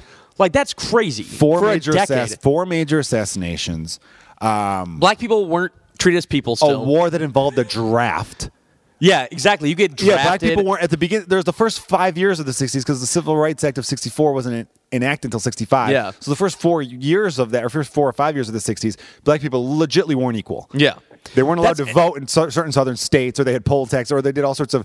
That's why they had a civil rights act because Yeah. they weren't treated as equals. They they weren't allowed at the same schools, separate water fountains. Right. So when people tell me that, it's like you're being you're buying into the And I'll say sensationalism. of the Chocty's day. awesome, by the way. This Oh, is no, just this is super- just a drunk. super Com- smart and he was guy. sober though, so he because he didn't drink. But like, No, this doesn't mean you're not an awesome person or super smart. It's fine. Holy shit. Holy shit. Fuck. Holy shit.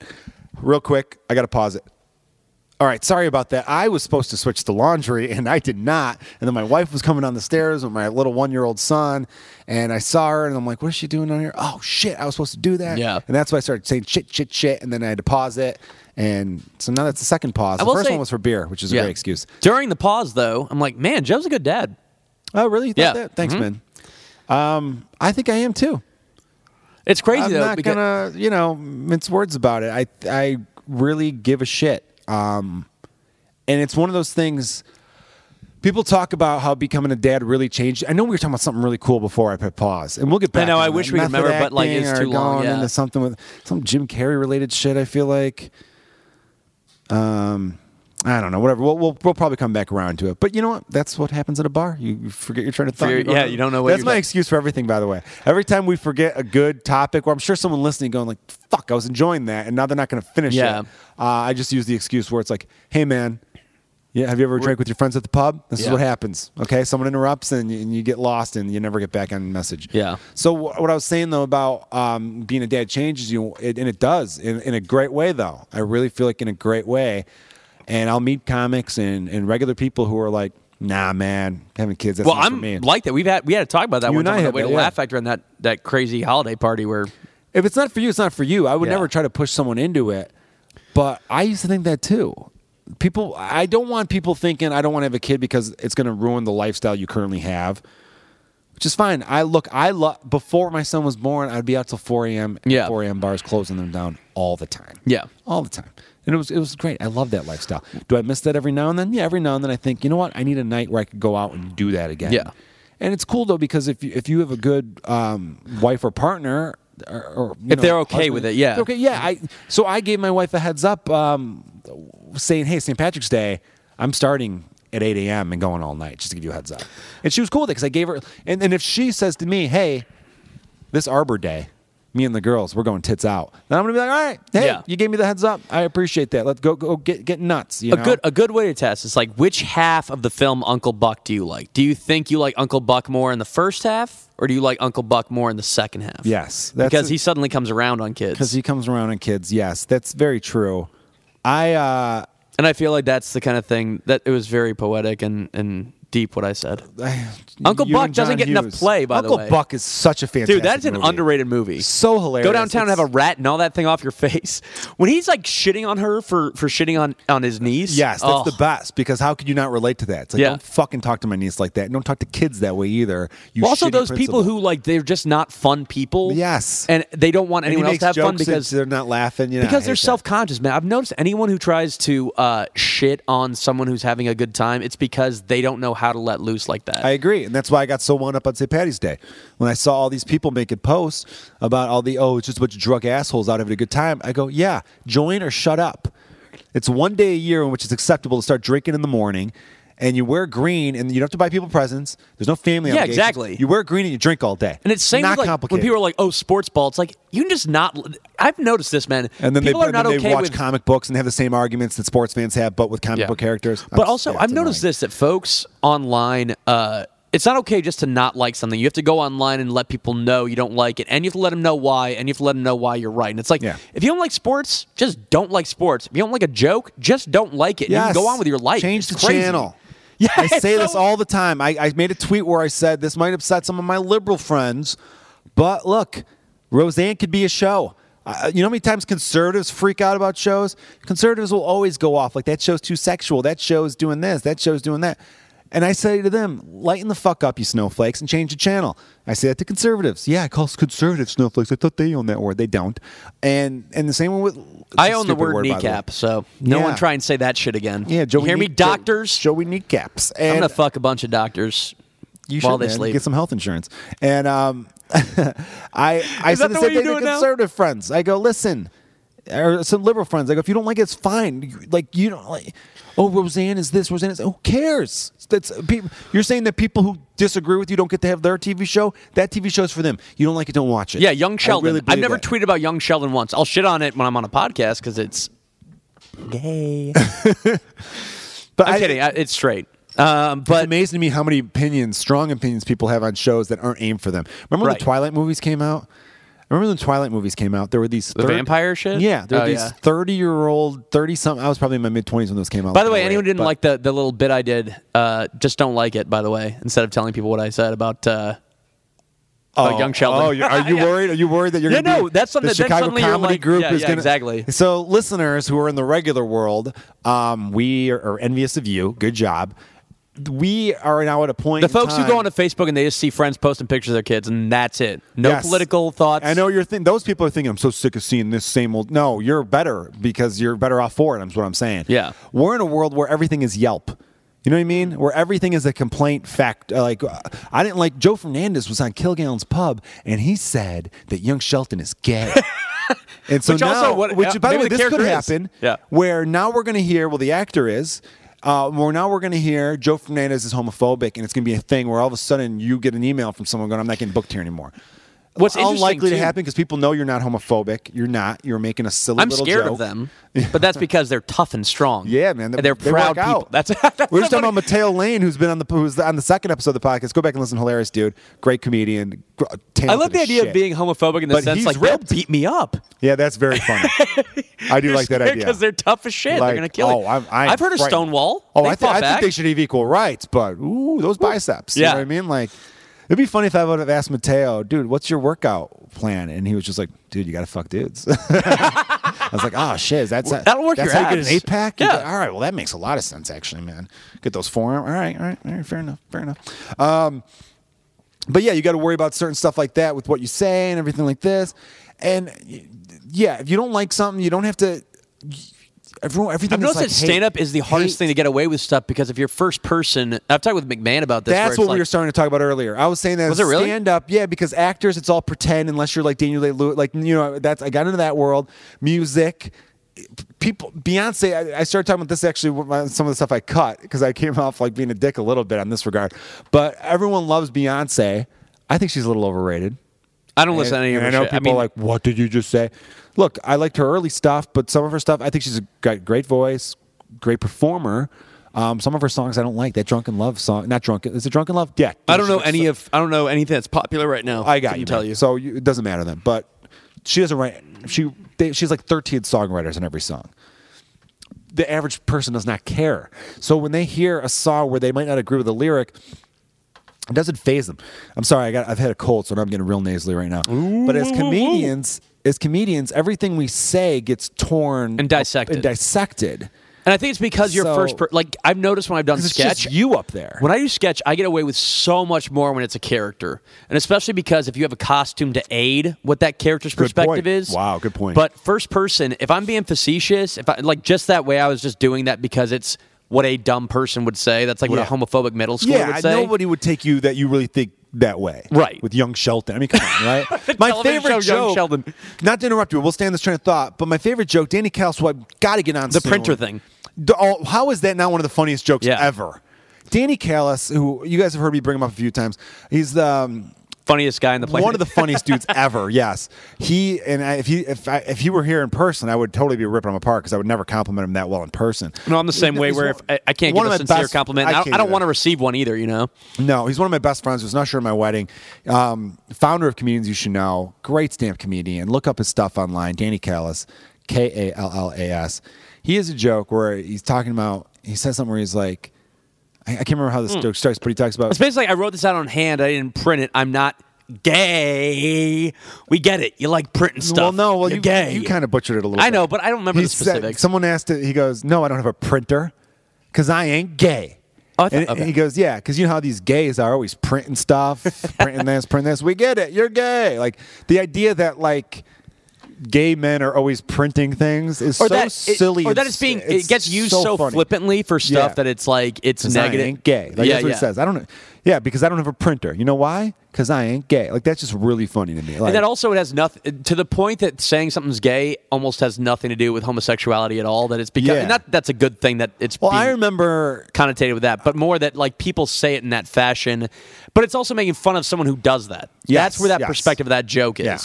But the funny thing is, the people, a lot of the people who do it don't even realize now. When I first started in stand up, when I was like six months in, I would still slip up and say that's gay.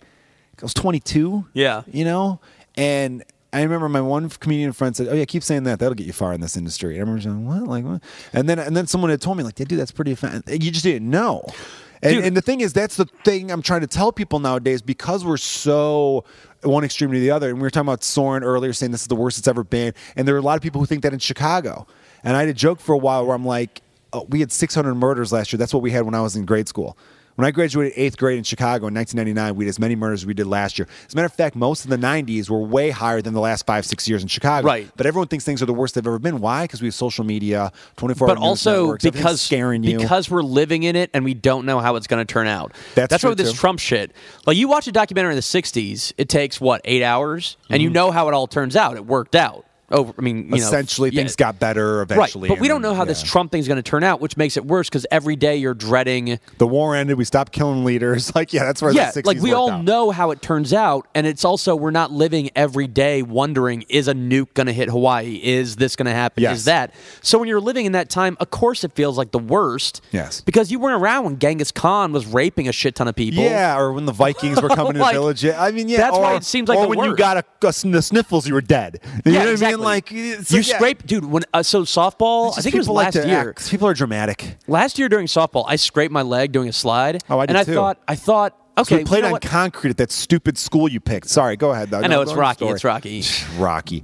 Go ahead. That's pulling it polite. But I scraped my leg and I was like, okay, I don't need anything, man. People back in the medieval times, they'd be fine. And then it started to hurt. Like I couldn't walk on it. Yeah, and there's finally I went. Neosporin on there, right? So I didn't do any medication though. I was just like, whatever. It'll be fine. I mean, people survive this kind of shit. You didn't smoke any weed? Come on. No, uh, no. I, see, I don't smoke weed. I think You're not a that's. really big weed guy? No, that's true. You're not. yeah, that's why booze is such a problem for me. I can but, see, man. uh, you need another one already? You're yeah, I about may have- to. I may have one more. Uh, you could have this one. They haven't opened yet because I could switch to Jameson. No, I have Ooh, patties. whiskey's I got good, too. patties upstairs. Um, but uh, I thought, oh, humans survive this all the time. They, sur- you know. And then when I finally needed to get, they were like, you need antibiotics. And I went to the doctor, and I told that to my buddy. I'm like, I don't know. I just thought people survived. He's like, people got their legs cut off because of Yeah. that. And you forget that that was something that like. any. s- uh, That's why I'm surprised human beings have survived because it's just like we are the worst in terms of what. Other than our brain power, we're susceptible to like fucking the flu killed people less than hundred years ago, or Dude, maybe I- hundred years ago is when I the saw flu. this Bob Marley thing. You know, how Bob Marley died. wasn't it a toe infection? They found cancer under his toenail, and they just said to him, "We'll cut the toe off, and you'll be good." And he refused to because of religious reasons. Whatever religion he believed in, believed I don't know Rastafarian Hmm. or something. Believed you how you come into this world, you leave. Well, so he so- died four years later because it got to his brain. You know Cancer why? Spread from your toe to your brain. I don't know how tall he was, but that's still a good. but here's the journey. thing: because if he had cut off his toe, he couldn't get up, stand up. Stand up for your rights. But because of his toe being cut off. If I had like a producer, he could hit the sound cue. We could have a little reggae going. One day, kids, I'm going to be that big. You keep listening and telling your pals. Um, Um, yeah, but we were talking about. Um, I forgot it again. I don't give a fuck what we were I don't talking give a about. fuck. dude. No, no, we but, were uh, talking about talking music and comedy and how everything is statements now. Yeah. and and you know what we were talking about before the podcast that I thought was very interesting, uh, and, and it- and it relates to society butt right now. sex. All right, so we're ta- talking about as comedian. This relates to being a comedian, because you know we're talking about like how what we say are become statements, and Yeah. everyone wants to overanalyze everything a comedian says, and how it's just up us up there. It's just you and the stage and the mic. So everyone's so over, and we're talking about how maybe we're talking about this off mic again when we had remember, pause. yeah. where I was talking about how everyone wants to believe they're living in the worst of times, when really they're not. Yeah. and No, I mean now is 100% the best time to live. It is the best time to be. alive. Penicillin's around. Even even this stuff, I remember seeing, and this is terribly tragic. And I know people who knew the man. A comedian friend of ours was his nanny. That was the Chicago police officer who, who get, sh- got shot in the line of duty. Remember, a cop got killed like what? Two Oh, yeah, a that was, month like, and a in front half of the ago? Thompson Center, yeah. yeah, tor- terribly tragic. Everyone says greatest dude ar- around. So you know, su- it's sad when anyone dies. It's Yeah. any cop, you know. But this was a really great guy. So obviously, really tragic. Um, when when that happened, I remember. Um, why did I lose my train of thought with this already? Son of a, did I just bring up a dead cop for no reason? Damn it! I didn't mean this. Don't laugh, dude. It makes it worse. um, oh no, no. Here's the point. I remember someone commenting on someone's post, going, "This is insane. This happens every day now." And then me reading that, going, "No, it does not. It does not. It very much doesn't." In 27, obviously the numbers for 2018 aren't out yet, but they're not any crazy. Yeah. 2017, 66 police officers in the United States died in the line of duty. yeah. Well, I mean, The 66. Wire. People. like, I know. I met a cop 66 who who when is the 66 too many, but it's way lower than even d- decades past. You know what I mean? Yeah. But it's just this weird. but most thing that's cops going even on. talk about how they never m- o- more often than not they spend their entire careers not pulling their gun. Yeah. You know, or like not even or not using it anyway. Yeah. Maybe they yeah obviously they pull it but not using it. Well, that was an old joke before things got tense. You'd see on shows where they'd be like, "You ever shoot somebody?" and the cop would be like, "No." You're Yeah. just like, yeah, or they- yeah, it was just like a That's thing. why most cops like The Wire because a, not a lot of it is like gunfight, shootout. It's like no, you normally are dealing in a lot of red tape and bullshit, trying to find, trying to find. Like, I just chewed a fingernail off and put it on the table. It's pretty gross. guess what? I don't give a fuck. Nice. Um, but uh, and I never would. Christmas? Why would you give someone a fuck? You No, know? don't- it's a terrible gift. It's a bad gift. Yeah, I would give it to maybe my mom or my dad. you'd give them a. Fuck? I'd have sex with my mom or dad. Oh, dude, I like a buzz you're getting. Here's the, it- no, but you you have something you want to get into. We resolve what we just resolved there. Um, yeah, we talked about cops dying. you Now we're talking going- about- well, come on, dude, don't make it silly because I really do feel bad. And I saw this horrible video about a, a they put a cop dog to sleep, and it made me cry. Mm. That's the thing about being a dad. I, that I didn't really fully get to. You were saying I'm a good dad, and I'm like, I'm getting that fucking nasally shit again. Sorry, give me a second here. I got to clear it up. there we go. Make All sure right, you do it that on was mic. though. Very good. Don't pull the mic That away was to do it. good radio right there. no cough button on this podcast. Uh, I get angry when I hear stories on the news or see it in public or just hear about anything about people who are bad at parenting. Because in my head, I'm like, how is this not the biggest thing in your life? How are you not going out of your way to make this child safe and happy and all that? That really does anger the hell out of me. I don't, I've become a different person. And it happened before he was born. I think it started with the Cubs winning the World Series. And I know that sounds like, what are you, don't, don't do that, Joe. Don't take this. I'm on crazy- board, though. Well, you're on board because you're an Yeah. Astros fan, and you're a sports fan, and you get it. When they won the World Series, it meant so much more than just some people are just like, it's a baseball team winning, so what? And I'm like, you don't understand. My whole life, I was told it's never going to happen. People who cared so much about this team never got to see this. So when it happened, this just this rain of emotions just came over me. And at first, I was so excited, and on the plane ride home, that's when I started to cry. Like I got like. I- I wasn't bawling, but it was just this teary eyed. And when I still watch those highlight videos, those pump up videos, they show the highlights of them winning it all to like a really killer song. I get so touched up. Yeah. So that happened. I rewatch Game Five of the World Series all the time. Right, like- me- I, I, I do. I watch I, w- w- once every couple days. I still watch these highlights, and I still get emotional. There's one that I s- that I just discovered where it's Cubs win the World Series. It's called Cubs win the World Series. Everybody goes nuts, and in it they show like people doing their own reactions. Like they set up their cell phone camera, they set the camera to the party they're at, or the bar they're at, or just whatever. And one is this woman who's clearly in, going through chemo, and it shows her like when they were up eight six, the Indians scored one more to make it eight seven. Yeah. because they got the first two outs, and of course the Indians had to score one more run. And she's just like, we're two strikes away. Like you know, you could, and you see this bald Yeah. woman who you're just like, oh my god, look how sick you look. I just want to hold you. Yeah. and tell you fuck cancer, right? And then it shows, and when they when they get the last out, all the reactions of people going nuts, and they're playing this like score. It's not like a song, but it's a score. It's like, "Da, na," you know, like Yeah, yeah. like like you know, music from uh, Remember the Titans, which they actually Right, have an one to that. orchestra thing, yeah. yes, Yes. And and then they cut back to her standing in front of her TV because she was on the couch when that happens, and show her standing in front of the TV, bawling her eyes out with a tissue. Then there's another where it shows a woman who broke down, and and her dog was like pawing at her, like, "Are you okay?" Because the dog doesn't get it. But then it shows her Yeah. cuddling with her dog, and it's just like that emotion you get. And then I can't, since my son's been born, anything where th- I used to like Field of Dreams a lot. I talked about this on the baseball podcast because we were doing our Mount Rushmore baseball movies. Field of Dreams now has an effect on me it didn't have before I became a dad. The scene at the end where he's like, "Hey, Dad, you want to have a catch?" yeah, L- I lose it now yeah, because I think about me and my son, and then I think about me and my dad. I love my dad, great relationship with my dad, and and it has like Lion King. Watching Lion King when fucking Mufasa dies, fuck that movie, man. I can't even watch that scene now. Totally changes who you are. I'm the same way in the ass to ass scene in Requiem for a Dream. Yeah, 'Cause I, I get that, man. I was a Wall Street lawyer for a while who made who threw dollars at women to go ass to ass. and- before I was a dad, that scene in Wall, Wolf of Wall Street where he does cocaine off that prostitute's butthole, totally upset. two years ago. because I used to do cocaine, and I'm like, that's a waste of cocaine because little bits of cocaine particle are going to get into the butthole, so- and you'll never get that cocaine. I know, particles right? back. You don't want to sniff poop and coke. Oh, that's a deadly combo. Literally, it's deadly. Um, It's funny what you say though, because when so when the Cubs won the World Series, I bet you wish you were where I was because I was like right by Wrigley, and when I went out, I was depressed though because I was like, will I ever get to experience this being around Astros fans when this happens? Yes. So it was like a bummer because it was like, I- you know, all my friends are happy, but I'm not with my friends and family, not my team, and it was hard to appreciate because it was like, is this gonna happen? And my my parents are in pretty bad. At least my dad's in bad health, so it was like, will this happen? So I was able to go to Houston at least, um, but uh, it is weird because. Um, to going back to why sports matter, when the Astros clinched the pennant for the AL, I started crying a ton, but more because I was like, I don't know if I'll get to be with my friends or family for this when they win it. I don't know if I'll be able to go down to Houston yeah. that fucking play. Well, no, it's yeah, it's it's, it's a, not a But- cheap flight either. I will say, going to CYSK, it did make me appreciate Chicago because it was like, oh, right, I have a ton of people who I care about here.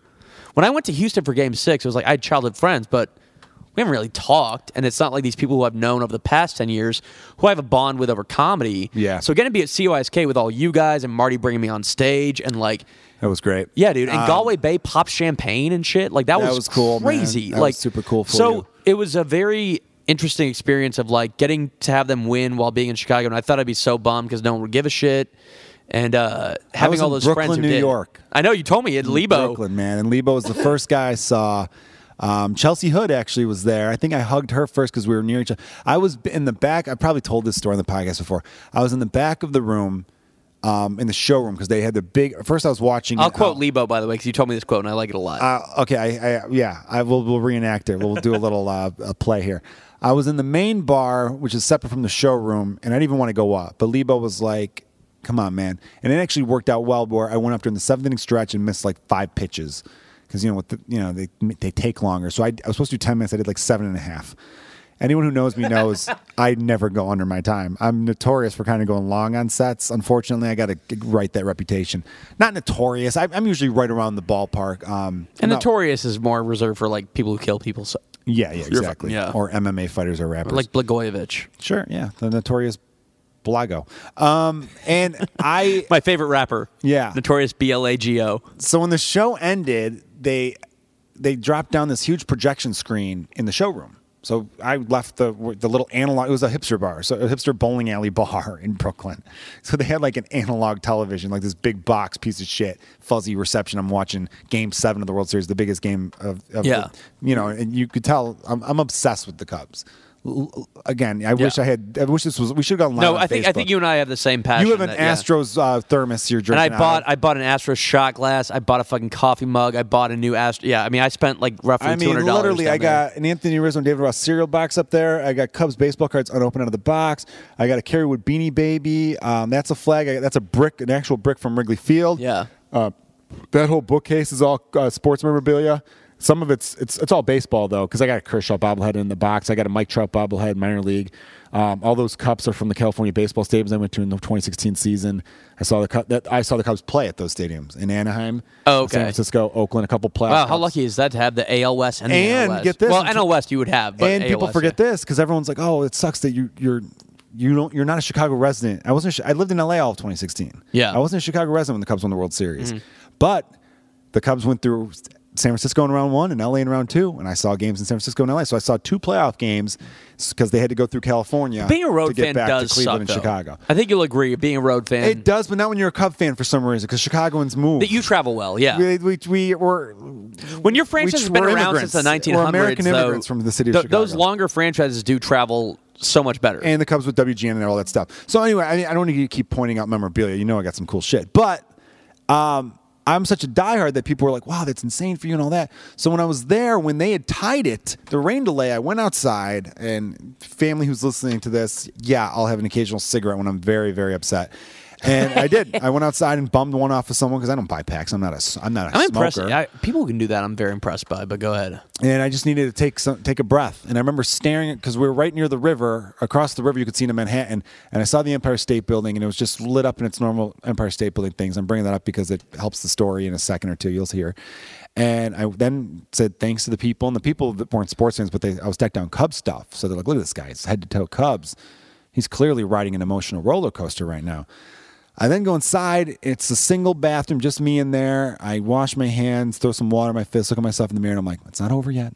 It's not over yet. We got this. I threw some headphones on. I, I mentioned Oasis earlier. I become a huge. I was I was never that big of an Oasis fan in the '90s and two, early 2000s when That's they were interesting. still a 'cause They band. were, yeah, that's huge. When they were huge, I was. I liked them enough. Like I remember liking that morning. I had Morning Glory on CD. They had Wonderwall, Champagne Supernova. that makes me wonder wall about you. Doesn't and and I like that, but I wasn't that big on them, you know. And then um, my brother got into them, who's way younger than me. I got a brother who's like 13 years younger than me. He's going to be 21 soon. He's at he's at University of Illinois. He got into them, and I was home in Chicago for games three, four, and five of the World Series. Had to go to New York for this interview thing, so that's why I watched Game Six and Seven in New York. And uh, anyway, so a week before that, or not a week, but like during Game Three, Four, and Five, I'm home during the day. My brother's like, "Hey, this Oasis documentary just came out last night. I'm gonna order it on demand. You want to watch it with me?" I go, "Yeah, sure. You know, I like Oasis, but I thought I, I just like like them. Like, ah, Yeah. yeah. If an Oasis song comes on, I go, I know this is a good tune." I then watched the documentary and go, God damn, this band was amazing. I forgot. Oh, I, I didn't even know about this album or these songs I didn't even know about. And like, shit. And then the brother brother relationship that was sad because they ended up breaking up the band. They, they haven't talked in like 10 years. Yeah. So they broke up in 09. What, They like Oh, still haven't Liam talked. Heckle Noel, right? At, at, so- like he That- said he was that- sick, and then he like fucking He said heckled he him from the was sick, balcony. so he couldn't do the unplugged uh, Oasis unplugged. So Knowles like, well, we're here, so you're canceling last minute. I'm gonna fill in and sing the songs. And Knowles a, a great singer in his and own then right. Liam heckled him from the Leo balcony. was in the right? balcony just heckling you, suck, fuck you. Like, you know, um, when they said, some people are like, he said he had uh, laryngitis, but he was really just hungover. Or we Yeah, were, yeah. They were fighting each other. That was the thing about them was they just talked so much shit about one another in the press. And they talked shit about other bands. If they didn't like you, they'd be like, fuck that band. They suck. And they Like, also were so arrogant. They were like, "We're the best band. they would since have. the We're the Beatles," best and, yeah. bands. Beatles were the best. You know all this stuff. In a lot of ways, they were kind of right. They were amazing. I think Yeah, they I were really good. think listen to definitely maybe Morning Glory, even Being Here Here Now. Those first three albums are so fantastic. So I was just in the I for the flight I downloaded definitely maybe and Morning Glory the first two albums and I put my headphones in and I sat in the back of the room when the rece- you know when the game was resuming from the rain delay, and put my headphones in. I'm decked out in cups up, sitting on the stage, Guinness next to me, Kyle Ayers, great comedian, took this iconic photo. I like Kyle a I'm lot, calling yeah. it iconic because my head was down because I was just in a zone and everyone thought I was like doing like an eight mile thing. Where I'm listening to music and don't talk to me.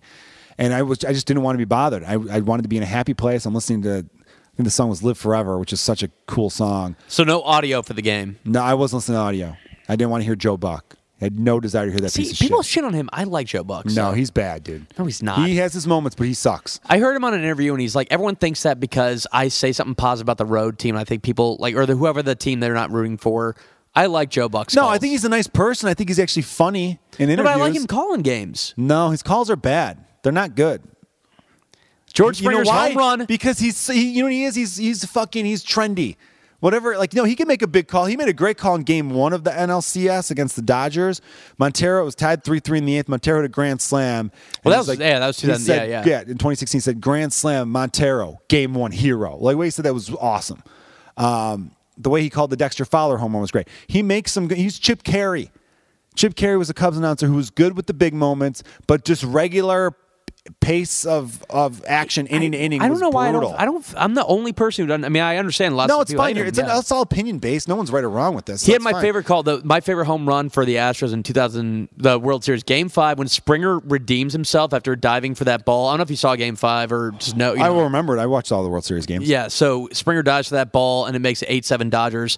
First pitch by Brandon Morrow. Springer hits and he goes long fly ball, bye bye, tie game again. And I was like, Yeah. that's a good call. Like, felt bad for Brandon Morrow because they ran him into the ground. And that's he where I pitched think- every game of the playoffs. That's, why That's I think where- the Cubs are being careful with him in the first month or two. Dude, but Dave. Oh, that's right. He's with the Cubs. I forgot Cubs about that. signed him. But Dave Roberts lost He had that an series. amazing year, in- Morrow, though. No, Yeah. but but Dave Roberts lost that series in Game One when Kershaw could have gone the full nine. Could have, yeah. Eighty six pitches in the after seven innings, and he's like, let's let Morrow and Jansen know. And it's like, dude, you go to extras. The next day, the Astros have seen them once. They've seen them already. They wouldn't have seen them.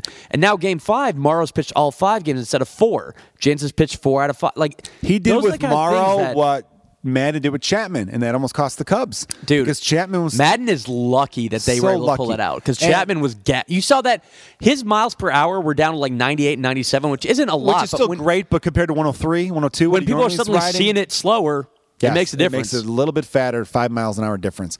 What I'll say about Madden is I still think he's an awesome manager. He had a horrible game. The way players have bad games, Junior Carlos Stanton went 0 for 5 with five strikeouts yesterday. Dude, Today yeah. he had a, he had a two run homer. Players could have bad games. Managers could have bad games. Same theory. Let me just sum up the World Oh, yeah, Series yeah, thing. go 'cause ahead. Then we'll we'll get to the comedy thing we want, both wanted to talk Yeah. about. Um, I so then I was sitting in the back and not talking, and I remember when that last ball was chopping over to Bryant, I dropped, took the headphones out of my ears, I stood up, and then as the ball went over and Rizzo caught it, I was jumping up and down. There's video where I'm just like, "Fuck yeah, fuck yeah!" And I think Chelsea Hill was right there. She's a Cubs fan because she's got Chicago connections and lives here now. I gave her a big hug. Then I ran it over to Mike Leibovitz, Hugged him. and I hugged him. I said to Lebo, I go, the Cubs haven't won a World Series since 2016 because I the whole our whole life it was they haven't won since. And then you're Lebo, and here's what you say. Ooh, like I haven't after I been- humped him. I haven't been fucked since, like that since 1908. yeah, I picked him up. I remember you telling me that story. That's a good I remember story. I picked him up. He wrapped his legs around me, and Lebo's a big dude, not like big big, but you know he's a little husky. And I carried him over to like uh to the wall and started to like hump him because I wanted to make the people laugh, and people did. And and he's yeah, he said I haven't been. f- I think he said fucked. He goes I haven't been fucked No, I- that good since I said 1908." fucked. You didn't I I thought you quoted said him humped. properly? No, you, know, fucked. you worded it right. I fucked it up. God damn it, Joe. but that's what I'll say is that like what's nice about when the opening day thing, I got to go down to the Astros for opening yeah, man. Was day that a great to be atmosphere? with my folks. dude? That's so nice. And I'm it's, happy but you for know you, what's man. weird, man? They pack it in as if it's an old style stadium. Like I was knee to knee with my dad and then the dude on my right or whatever, who I think was racist as shit. By the way, I heard him saying like the Lat- Latinos and all In that. And I was like, Texas, that's my I dad. refuse to believe that. But like, uh, that's what's weird about being in Houston, dude. I had a show down there too, and it was just like, The stuff that plays in Chicago won't play there a I little don't, well, I bit, don't or- know. I, I didn't do anti-Trump stuff because I don't. I mean, the only one I have is that one I mentioned, maybe No, off well, podcast. here, I, I, think, have even. talked about this on the podcast. Me, Joe McMahon, and Jonah talked about in the first one about how political comedy to me is dead in a lot of ways. Um, Right, I only have that one line. it's about- overkill. Everyone thinks they need to be a political comic. Everything thinks they need to do social commentary. A lot of them aren't good at it. They're preaching to the choir, and it's just kind of gotten boring. And I Which don't is like why boring. in Houston it made a difference because I was like, oh, I wonder if saying anti Trump shit, because I, I make fun of people in Chicago when I say I'm anti Trump, give me a round of applause for pandering. And I was like, oh, I don't know if that'll work in Houston because like there could be Yeah. Trump people and that, you know, Totally. Texas is different. Although Beto O'Rourke, I'm rooting for him. Uh, the the guy who's running against Ted Cruz. I heard, yeah. yeah, yeah, he's awesome. Uh, but um, yeah, that's what was nice about going to opening day with my folks. Like, it made up for not being with them when they won the World Series. So, like, being with them on the opening day, the banner, which uh, I'm, I gave the shout out earlier, and I'm gonna give it again. Eric West, super comedy fan. Do you know what I'm talking about? Yeah. Yeah, Good dude. Yeah, he's a great. Never dude. says hi at the show. Tweets I you know. later. It's so crazy. I don't realize he's even there. It's like, and shake- then he'll. I, no, I like. We Eric. like you, Eric, If dude. you're listening. We like you. Say hi during Yeah, the show. I just might say buy. it. I'll pro- I want to buy him a drink. I would love to buy him I a drink. know. The one time I thought I recognized him and even talked to him, but I wasn't 100 percent sure because his hair was a little longer or he- he was leaning up against a wall or something. But it's amazing. He'll tweet at you, "Great show tonight," and I'm like, "What? "Say hello, Yeah, man." dude. I didn't we'll- know you were there. We'll hang out with you, man. I'd It's love cool. to shoot the Yeah. shit with you. We're not, you know, we're crazy, but we're not that crazy. Yeah, you know? but uh, he um he tweet I, I he said how long did it take for that banner to get unveiled? And I was like 56 seconds, and he I didn't even realize this, but it's it's pretty interesting. He's like, oh, a second for every year it took to win the World Series. I'm like, oh, that's weird. Well, how Yeah. about that? Yeah. They always say about the Cubs, uh, 108 year, 108 stitches in a baseball is 108 years. Uh-huh. Um, the time they won, at, what was I going to say? There's another thing that was one. There was a lot of 108s. There was a coincidence, like uh, the game started at what would have been 108 this time or something like that. I don't fucking know. Like, 1.8 there's- seconds to kill John F. Kennedy, and That's yeah. how long. Yeah. So it, was- it all goes back to JFK and all that sort sort of stuff. like that. Uh, Um, all right, let's talk about comedy though. If I can say real quick, I know we're going Before long, you dude. bash comedy, no, it's fine if we go a little long, man. I'm cool with that. I'm not going to do an intro for this podcast, so I'll just do. Uh, See, I your love boozing thing and at the talking, end. though. I love That's it too. the thing. That's why I started This the podcast is good for man. that. But I love love- talking and recording it. And isn't it weird to have another drink? I would like another drink. Um, See, that's what I'm saying. All right, let's get another drink. People don't Pause. notice. Pause Oh, it. All right, we both got another drink or two, which is nice. Push ja. Oh, your fake language. Can I talk about that? When I first came back, Yeah, yeah. When I first came back from, L- you know, moved back from LA to Chicago, you were talking about, or you were just, you were just. I would talk to you, and you'd be like a pokanani, and you'd do all these weird, like little, "Uh, no, sure, no, no, and I'm like, what is this language? No, my personality's gotten so unchecked since So people. I- silly. yeah. All right, so let's go into your comedy a little bit. I was gonna, no, I was gonna compliment you earlier about this, and then I said, no, I'll save it for later. If you're listening, by the way, I'm not going to do the whole intro thing. I think I mentioned that already. I just don't have time for it, and the show's going long enough, so I'm just going to jump start it by the way I did. Anyway, and I was going to say what I like about you, Joe, is that you don't you take risks, which I like. You also don't.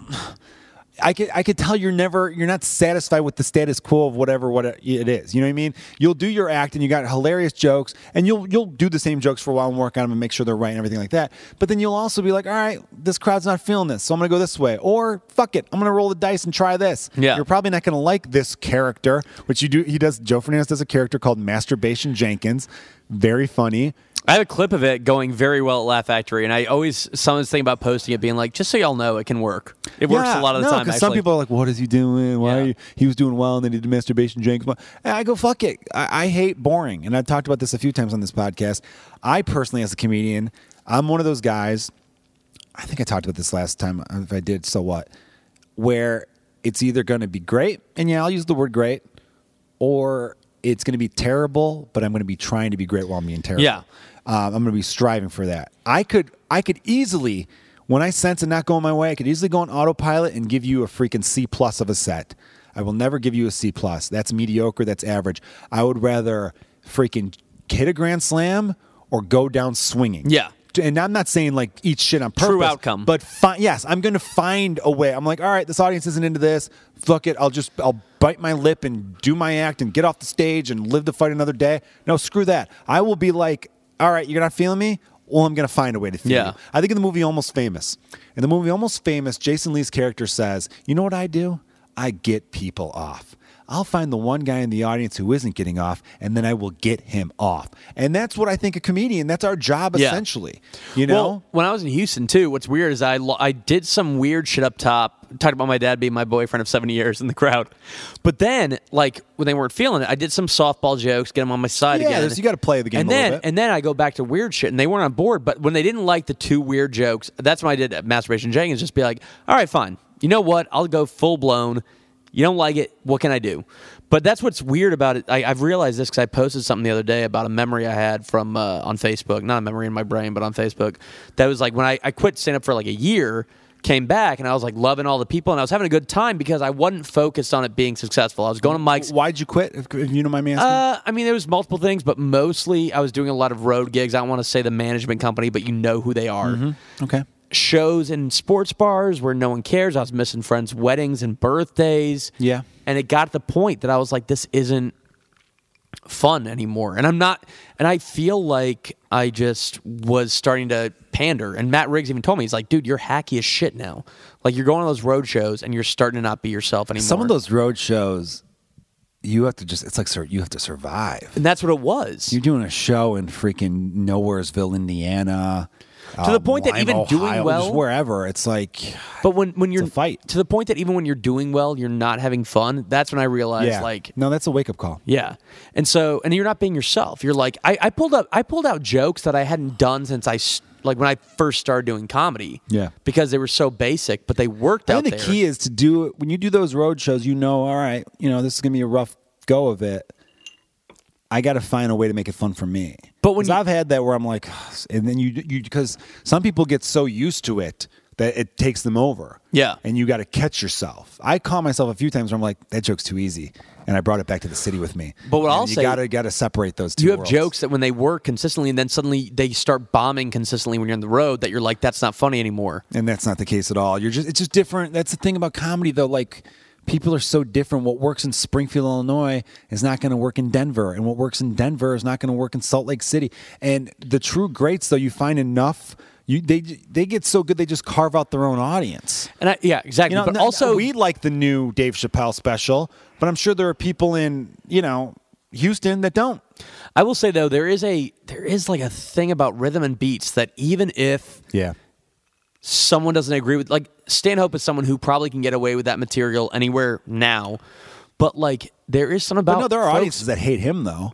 When he does a show, all those people love him. Yeah. and I know this, and I've, I've I like Dan Sto- Doug Stanhope a lot. Good dude.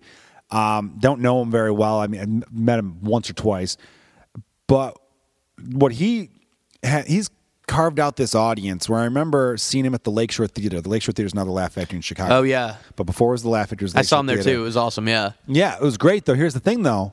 I saw the early show and in between shows I was at the bar next door, Brendan's fun little bar. And some guy was like, you, you pumped for the show? Like, oh, some dude was trying to make conversation. I'm like, oh, I, mean, I actually saw the early show. I'm just hanging out here with some friends. He's like, you went to the early show? Pfft, Dude, everyone knows you never see a stand-up early show. And I remember being like, well, that's stupid. Okay. Yeah. Like I get, I, I get it. He's a little more drunker for the later show and it's a little more funny or whatever. But it was to the point where his audience knew him so well that the diehard fans knew not to come out to the late show. Yeah. And the early show was still good. It was, it was good, but it wasn't great. Even I was like, all right, it was fine. It Really? was That's good. I- interesting. no, I still had fun at the show. Yeah. I appreciated what he was doing, but he even even he would tell you like he, he made jokes up there going, "Why'd you guys come to the early show?" Which I remember thinking like, "Hey, dickhead, do do one show and make it late. Then.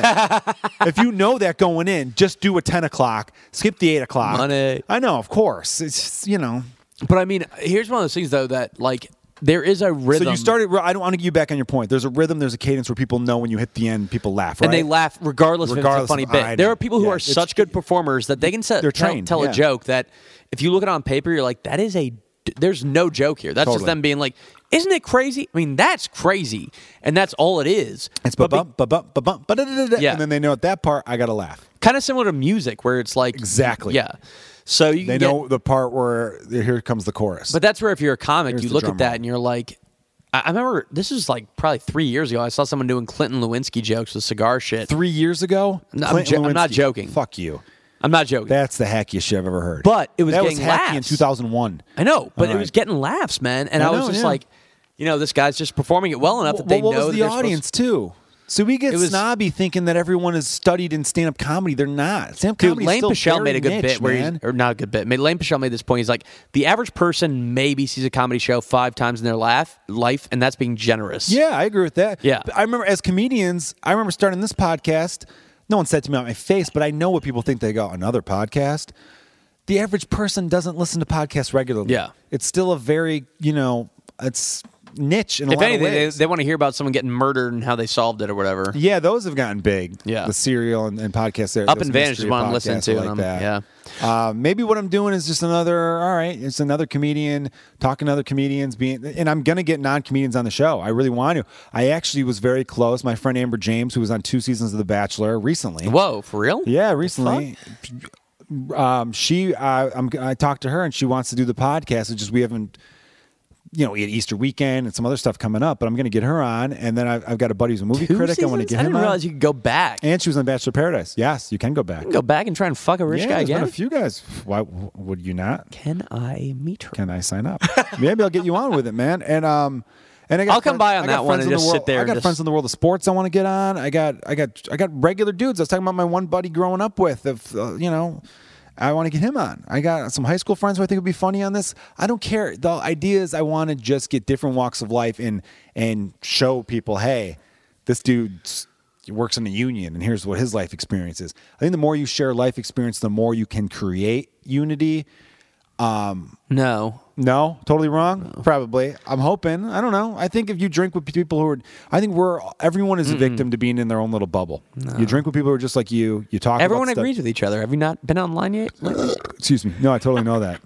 I totally. I know that. I'm trying to break that cycle. I'm trying to go against it. You know what I mean? exactly. Make people disagree. I want to get some authors on this. People write books. I want to get People call you the human Russia. Separate them.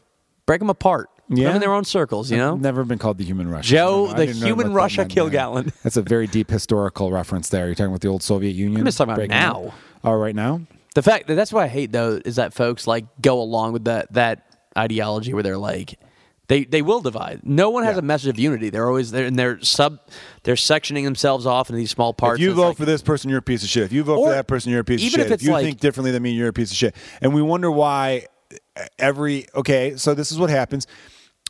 Eight years of the of one party, everyone's like fuck that party, fuck that party, fuck that party. Then the other party gets in charge, and everyone's like fuck that party, fuck that party, fuck that party. And then neither one gets anything truly accomplished. But it is also racial and gender lines too, and it's even like course, within- it's yeah. like white and black feminists. Like that is a thing that like is a fight We- now, and like transgenderverse, like s- you know, like there's all these subsects now, and it's like if everyone agrees ideologically, like that's the thing. is- Well, I'm it's trying to get just, you past know. the point where we're. That's why I was trying. That's where some of the anger came in, and why I had to delete some of the podcasts last week. And I only deleted it because nobody was getting their full point on because everyone was interrupting each other. Yeah. and I didn't want a bunch of half truths representing people. You know, um, maybe I'll Half start- Truth, my favorite emo band. they're a good one, yeah, man. They're uh, sweet, sweet bass lines. And what? I, m- maybe I'll do like. Maybe I'll start one of those Patreon pages. You guys could pay me money, and I'll release all the bad Hell shit. yeah. Save capitalism, baby. Um, because on that podcast, we went into a place where nobody, you know, I was like, all right, I got to delete this shit because every, I just wasn't going the right way. Yeah. Um, and I talked about this on the first one with white privilege, where we're like, hey, just admitting that you had things a little bit better because you're white does not mean you're a bad person. I feel like a lot of people are like, oh, they're saying I have white privilege, so therefore they're calling me lazy or I got lucky. Or, no, you could still have worked your ass off. We're just trying to say, listen, man, if you get pulled over, odds are you're going to get out of the ticket a little bit easier. Easier, than a black yeah. guy. Not saying, you And know, there not- is it's not- financial privilege, too. And, I mean, yeah, there's- like- no, Oh, there is. The rich black people get. OJ was a rich black guy. He got away with it. Yeah. you know, and and Cosby got away with shit for years. And because I he will was- say, poor white folks there- and poor black folks have more in common than rich- uh, yeah. Absolutely, totally. I would 100 percent agree with you. I think financial privilege is higher than any color privilege or whatever. And and then on the other side of things, the people who are constantly trying to bash white people, I Kind of wanna- like Grant Hill and Jalen Rose, just to make Oh, Yeah, it- Grant Hill grew up rich, went to Duke. Get it? You know what I mean? Yes, Jalen Rose did not went to Michigan. Still a great school though. No, yeah. Um, but w- and and on the other side of things, the people who always want to blame white dudes for everything, it makes me it does make me laugh. But it, it is funny when someone trying to make the point. What's the point? Um, oh, like my dad made this point once when we were talking. They were talking about how um, human beings are the only people to drink the milk of another animal well, that's. bu- I mean, because we're the only ones who know how. How to- yeah, You know what I exactly, mean? yeah. Like when people say like uh, human beings are the only ones to shoot another human being into space. You don't see cows doing that shit. Uh, Meredith said on the podcast last week on this part was deleted. Meredith said that white men have started all the wars. Not true. All the war. First of all, all so, so Well, Bloody Mary is also someone who n- not a war necessarily, but also like there's a reason why her name is Bloody Mary. Well, no, I get that. I'm not saying Yeah. women was, but I'm saying back in the in, in Jesus' day, those weren't white dudes. Jesus wasn't white. Oh, is that it was a racial? she, I she see, was yeah, saying yeah. that white men have started everything. So I'm saying I'm going by white alone. Men have obviously started the vast majority. Oh, of course, wars. yeah. You know why though? It goes back to the milk thing because we're the ones that could. We're we're the stronger gender or, or stronger sex. And, and I'm not trying to be a dick here, but that's just how that goes. I always think about this in terms of uh, like evolutionary stuff. Like if where women it's were like- the stronger ones, they would have if you- started the wars. If you People are watch, bad. if you watch nature documentaries too, it's very sad, but it is like dudes just fighting to fuck a harem of women. Whether it's seals, whether Yeah. it's dolphins, so it's whether really women. Stop being gorillas. so hot. I blame you. No, but I mean, are we it is, it kidding? is sad that that like is a fact of nature. Somewhat, I feel like. Well, you know I'm another like, effect in you nature know. is people forget is tribalism. So ob- obviously, racism is a real thing, and racism does exist. There's no denying which that is at weird all. because it's arbitrary. Like at the end of the day, skin color is It's- actually it doesn't mean you know, shit. Yeah. It's just pigmentation. It's what happened was the civilization started by the equator, fact basically, and it's very hot there, so your skin's going to get darker. And then as people started to spread out for various reasons, following herds and, and food and whatnot, they became paler because they had to adjust their skin to where they were. Yeah. You know what I mean? Like that's all that is. Norwegians versus people in yeah. Yes, exactly. It's environmental. If you're in Scotland, you're you're going to be a little bit whiter because the sun's not out too often, you know, and it's a little colder, it's rainier, and it's all it's all environmental. When you break down human DNA, it's all the same. You really Yeah. can't, you know, there's really No, no, no, right. difference, you know.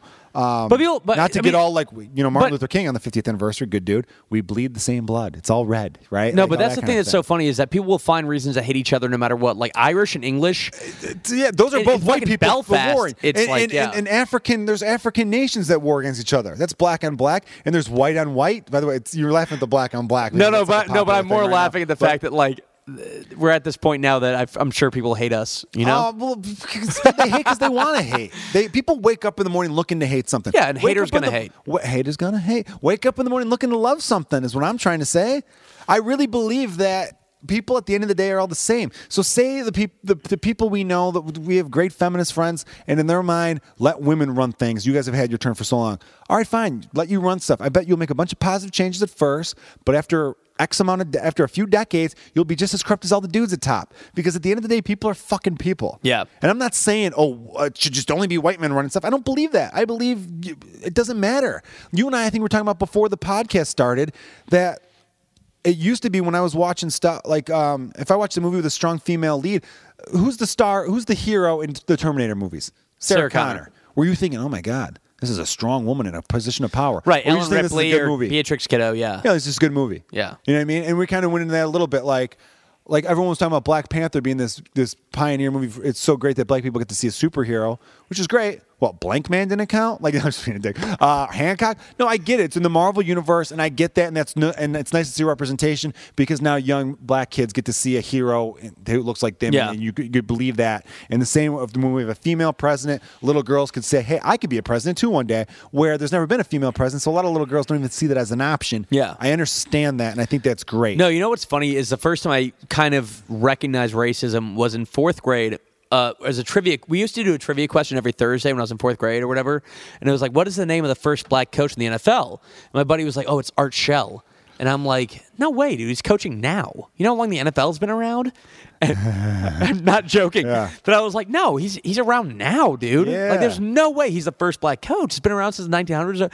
And then it's like, "Oh shit!" And then you start to realize all these things that you didn't know growing up. There is a numbers issue with some stuff, though, with some representation. I remember when Fresh Off the Boat came out, it's a show about an Asian family, and someone saying, We need a lot more shows like this. And I get the sentiment, I get the rah, rah, rah. Yeah, I get th- that's great. I'm not being a dick. But when I hear stuff like that, I think it goes back to being uh, obsessed with baseball when I was a little kid. I was upset. I got obsessed with baseball when I was like four or five, and I and I as an adult being smart enough to be like, why did I get so into studying? I knew, dude, I memorized the World Series winners for the last fifty Yeah. years as a six year old. I look back, oh, my parents got divorced right around then. I was probably trying to mentally block Oh, out focus, that that's stuff. what- yeah. So then I got into numbers and I got into that stuff. And I'm not even that great at math. I'm good at statistical math though. I, if you gave me an algebra problem right now, I'd be like, fuck you. But a lot of statistical stuff I'm pretty good at. Yeah. Um, and I'm getting a little bit better at some of like ho- why someone's war is this with baseball and some you Yeah. know, value for replacement player in basketball and some stats. Like I, I get a little bit more of that. But I bring this up because um, when someone says there needs to be a lot more shows like Fresh Off the Boat, I, I always want to ask them how many more shows because I, I want to know their answer because I'm curious because Asian people make up 12 to 14 percent of the country. So how many shows should they have? And Well- I'm, I'm not saying it like I know that sounds a little bit like whoa. also, Joe, how what do you much is mean? it centric on the racial thing too? That's why Well, I find that's just interesting what is I that, mean like, because I, I think a lot. I mean, and you know, if I can get personal in terms of like when folks are like, "Oh, you're not really Latino," it's like, okay, you're denying that's every every insulting as fuck to you, right? I know. Isn't that- I would- I would no, be I know. upset And I'm about okay that with if I were folks you. joke about it. Like joking's fine, but when people are like legitimately like you're not really that's when it's like, all right, you're denying like honestly, my Cuban family, I'm way closer than the Irish side for sure. Because I grew up visiting my grandma in Queens, New York, who didn't speak English. My my aunt doesn't either. And like it's just weird that folks Those are people like are bullshit, How man. come but how come you don't pronounce your Y's like J's? Because you would if you were Cuban. You know, that I mean that's the insinuation, I Yeah. think. And so that's why And it's those are interesting. probably people who think they're liberal saying that to you, aren't they? uh, I don't even know. I mean some, it's just, come on, some because you know what I noticed about I can't. I can't say what. I mean, That's what like, I it- noticed I will about- say it's a mix. I- It's certainly like if I'm in Indiana, they're like, you don't look like a Fernandez. people on the you know, you don't pe- talk like you know. conservatives do this shit too, and they do it. But liberals do it too. I will say, like, folks are like, but you know, like, I mean, it's a different way of being like, but you're not really a Fernandez. Is both both sides say that, Well, and if I the- will say Latinos say that too. But you by look, the way, you look more white. Is Yeah. that for fair to say, whatever. If you were to look more Cuban, people would call you Cuban. But you look more white, so people think you're white. Right. Uh, and but also speech President and behavior matter too. It's President like, Barack Obama. It's funny to me because people always say, you know, there's been we've had 44 presidents white, we've had one there was black, and part of me wants to say. Well, the one that's black is also as much white as he is black. So really, we've had th- we've had the same. We've every president's been white. One's been black too, right? Yeah. But if I say that, if I were to, say, I'm saying that on a podcast now, so people are going to hate me for saying it. Fuck it. I But know. if dude, I'm were- already thinking about how many people are going to not like me after this, but. I don't think you've said anything wrong. I think I've said stuff wrong. But here's what here's what I want people to understand. If they're listening to this right now, I'm just asking the question. I'm not saying one way or another this should be this way. I would I, I would be fine if all of a sudden I turned on ABC's Tuesday night lineup and every show was centered around an Asian family. I wouldn't think that was weird. What I because found you know weird, what my though- favorite shows growing up were? we taught Fresh Prince. I never missed Fresh Prince of Bel Air. I never missed Martin, and I never thought to myself, "These are black shows." I just thought they were shows. The difference being, Fresh Off the Boat is very centric on the race, race and racial stereotypes of Yes. it. Yes. Whereas Martin and Fresh Prince were not like that. No. It was like Fresh Prince was just a good show. It's a show, yeah. that family, and I mean, not to like, say they- that, they not did- to they say did that a talk- show about if there was a show about if if, if Fresh Prince was about this a show about the struggle of a black yeah, like good times was Well, or- Will Smith, or- someone who like brought that to the family. So did your mic come out? I can't hear you now. Hold on a second. Yeah, you yanked it out. I got how, it. how long has it been like that? No, just I caught it immediately. It was a split second. Good, because I've been saying some great shit. Yeah, I know. But no, you know what I mean? Like about the, like we bring up Fresh Prince and and, and all that stuff. Um, the '90s, looking back, was was a different time. There wasn't a lot of racial talk in the '90s. Stuff happened, obviously, Rodney King, OJ trial, you know, a few things like that. But the '90s was such. I think because the economic times were really good. And when you have good economic times, what are you doing where your mic's? Hold on one second. Oh shit! It's all right. You took it out. It doesn't stop the recording. Chill out. It's- fucking Nancy. No, I'm kidding. All right, now we're There good. You, go. You know what? Your Can you hear cord me? got so wrapped up. wrapped up. Just my don't cord got move a wrapped lot. up in the conversation. It did, man. Um, but no, if someone's listening, thinking, "Why does Joe- why does Joe?" say this?" I'm not. I just want to. I just think people need to ask the questions more. I'm not saying because Asians are only 13 percent of the population, which I think is also the same percentage of Black people, is that they should only have 13 percent representation on the TV shows. Yeah. not saying that. Not at all. Okay, and I will say underrepresentation also makes it okay that the Cleveland Indians and the Washington R words uh, Hmm. are still, you know what I mean? Like, because people, there's not enough people to be upset. I mean, like, There's not people, enough- and people are upset about it. No, but, there's like, power in numbers. It's not If- if Native- enough to. If the Native American population was bigger in America, and they said, "Well, we're not going to your games anymore. We're not going to watch on TV, and we're boycotting anyone who sponsors," those names would be changed in a heartbeat. In a heartbeat. If there was enough, yeah. Yes, if they're not, they're just saying because, but they're underrepresented. There's not enough fight. I guess no one there. ever was going I to don't say, know. like, when's our first Native American president coming around? yeah.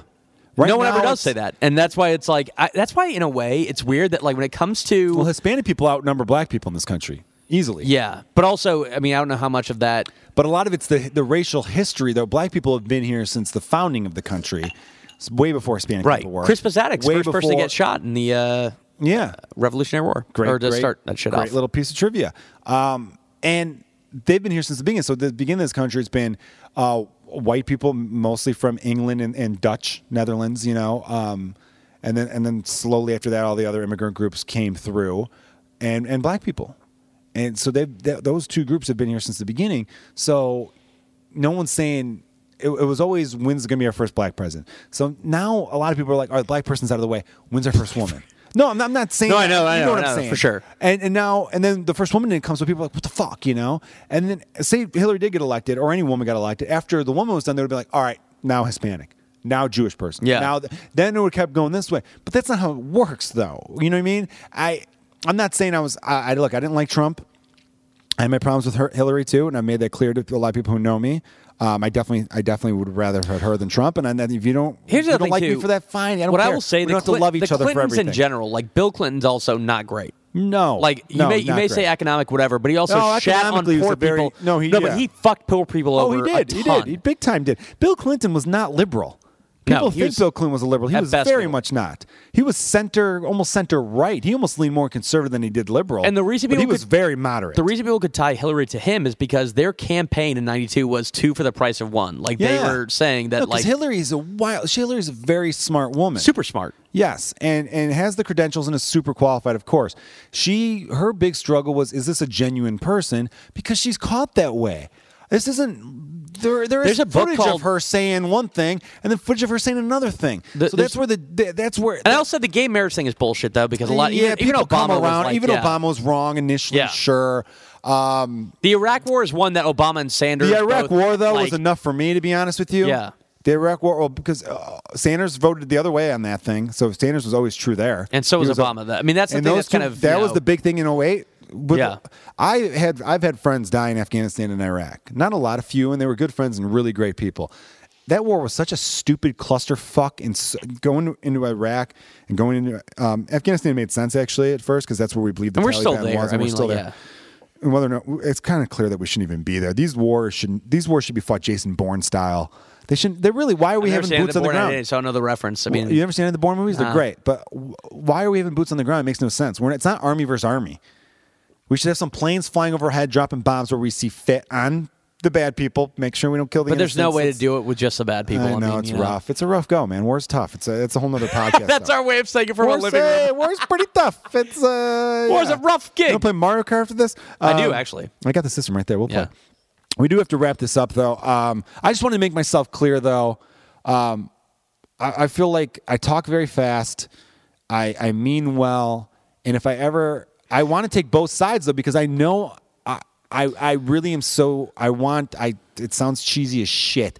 But I definitely want people on both sides of the aisle to start listening to each other more because, like we were talking about earlier, people have their minds made up on stuff. And even if you're making good points, when was the last time you saw this in a Facebook argument or a YouTube comments or anything on social media? Hey, it's a good point. I think of it that way. Yeah. Never, never, because we're But that's why trained not to online do that. communication. But no, but online communication is something that doesn't allow for nuance. So Yeah. you assume the worst. Hey, that's write why to out me. of context quotes with the newspapers though too. that's I mean, what- like yeah, out if of it's context written is bad. out, you know, Well, here, look, send me an email, everybody. Um, joe at joekilgallen.com or tweet at me or Facebook your message email me. is Joe at joke what? yeah, man, I'm cool as fuck. Joe at joekilgallen.com. Yeah, that's my email. You Don't jealous? care for it. No. I also have joe underscore kilgallen at yahoo.com and Yahoo! kilgallencomedy at gmail. See, now, get- I have a get that Gmail. Yahoo. I have a Gmail and a Yahoo and See, my own Gmail's website. where it's at. No, Yahoo caught up. It's the same, and Yahoo's way better fantasy sports. So that's why my No, Yahoo's but, well, the dope. fantasy sports is the best for them. Yeah. Uh, But I haven't done fantasy in a while because I'm so addicted to it. I can't do it. That's great, man.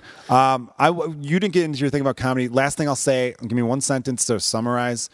If I'm wrong on stuff, or you're like, nah, now send me some stuff. Let's have the conversation. I'm okay with hearing the other side and going, great point. If you want to tell me why I'm wrong on the representation angle, then bring it on. You know what I mean? I'm totally, I'm not glued to any one of my opinions yeah. you I can clearly change. The only thing you won't change my mind on is the Chicago Cubs are amazing. Michael Jordan's the greatest basketball player ever. I'll agree with you on that one, actually. No, actually, I've gotten into so many arguments where I know I'm right, and I've listened to the other side, and I do like LeBron James a lot. Because guess what? You could like the Beatles and the Rolling Stones. You don't have to be fucking like anti one and not you know. No, the other. I Um, know, but LeBron also has had way more help than Jordan did. So Yes, I agree. Yes, he's in multiple. LeBron James with the Miami Heat had two All Stars playing alongside him. Little, Same with legitly made the All. Cavs. And same with the Cavs. now one All Star's gone, and that All Star's doing better than him. So Michael Jordan never played with two All Stars on the same team. oh, Pippen was oh not two, Pippen, right, right, I'm saying yeah. two. People go, what about Robin? Robin was never an All Star in No. any of those three seasons. Matter of fact, he was suspended for half two of those seasons. Came around Of to the the- playoffs. the 97 and Yeah, he was 98. Suspended a lot. Yeah. And 97 98 was one of the most impressive seasons by Jordan, the, the last title, because he played all. And we're talking about the 82 games thing. Jordan played all 82 games in the every season of the last three P. Jordan played all 82 games 10 times. LeBron has played 82 games once. If he does this year, it'll be twice. So of his 15 seasons, this will be the second time in 15 years he's played all 82 twice. Jordan of his 13 seasons, twice was because he came back out of retirement and was injured the whole year. Um, even both seasons with the Wizards, he played all 82. Didn't start them all because he became a six man, and Yeah. that last season he was 40 years old. That was so sad, dude. It was only sick because it was Jordan. If you look at the numbers, he had 20 points a game, five s- rebounds, five assists on 45% shooting. Not Can I say- anyone else. no. Those are good numbers. Can I say what's weird is that also as a minor leaguer and with the Wizards that uh, it's weird that people still go to see that great guy when they're past their prime because Yeah. you're not going to get the same performance. So Nah, why are you just wanna seeing be in him, the- you, know? you gotta wanna be in the Just presence of same- greatness. But see, so I have a bit about Bob Dylan and seeing him like three years ago. It, it suckcked though. He can't So- sing anymore. Right. He so never same really could, with to Jordan. be like, honest. I mean, Jordan played minor But it worked ball. for It's what like, his songs Just were, to be yeah. in the stadium, it's like, all right, you're watching him strike out. Like what? You know, still a better minor league ball player than um, Tebow was. And Mark Apel. People forget. Oh yeah, that's Oh, right. God. Oh my God. But you know what's amazing about the Astros winning the World Series is you guys fucked up that draft. Two first round. You fucked picks. up two first round picks, Two number and one picks. Still won a World Series. I got a little annoyed could've though had Chris because Bryant the you year we guys got could've- Abel, You yeah. guys could take Chris Bryant instead. We of him. wouldn't have Alex Bregman probably if we didn't. No, but you still would have won a World Series because he's Chris Bryant. Good lord, the guy can play four positions.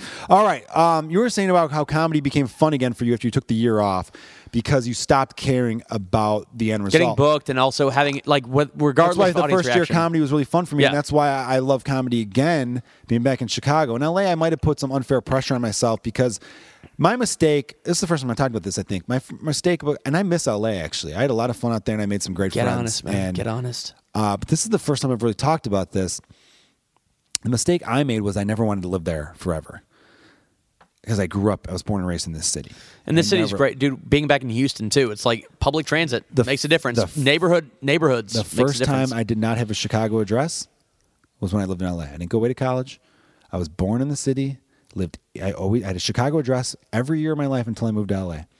And that's how you know, a part of this city I was, and it's it's not just the city because a city is a city. It's the family and friends and, and everything that goes along with it. But I grew up in Houston though, and I'll say Chicago is my favorite city. I mean, like All not right, well, not maybe to I'm visit wrong. necessarily, but I'm saying like you got driving and public transit are available, but also and there's a lot of opportunity. and There's things There's happening. here, neighborhoods. There's though. You- neighborhoods. You, can like live. Everything in, has an no matter identity. what neighborhood you live in, you can walk somewhere and get what you need. Yeah, I live in a family neighborhood. This is a family neighborhood. Like you Local don't- bar, local store. Exactly, dude. I got within a block and a half of me. I've got four places, twenty four hours. I have a twenty four hour CVS, I have a twenty four hour Subway, it's Subway, whatever. I have a twenty four hour diner. That's a really cool diner. I like the diner a lot. It's called the Big Top, and and then twenty four hour Dunkin' Donuts. And- and my cousin all in within Houston- a literally two and a half minute walk. They have to drive everywhere they go, and I'm like, that makes no. That's not appealing to me. In New Yeah, York, no, you I'm can't not. drive. LA, you can't take public transit. so Chicago's that's at the why best of both Chicago's- words. Yeah. So LA, you have to drive. New York, you're insane if you drive. Yeah. Chicago, you could do both. We, you But and I best to both have visit cars. New Orleans. I love New Orleans. I would probably agree with you there.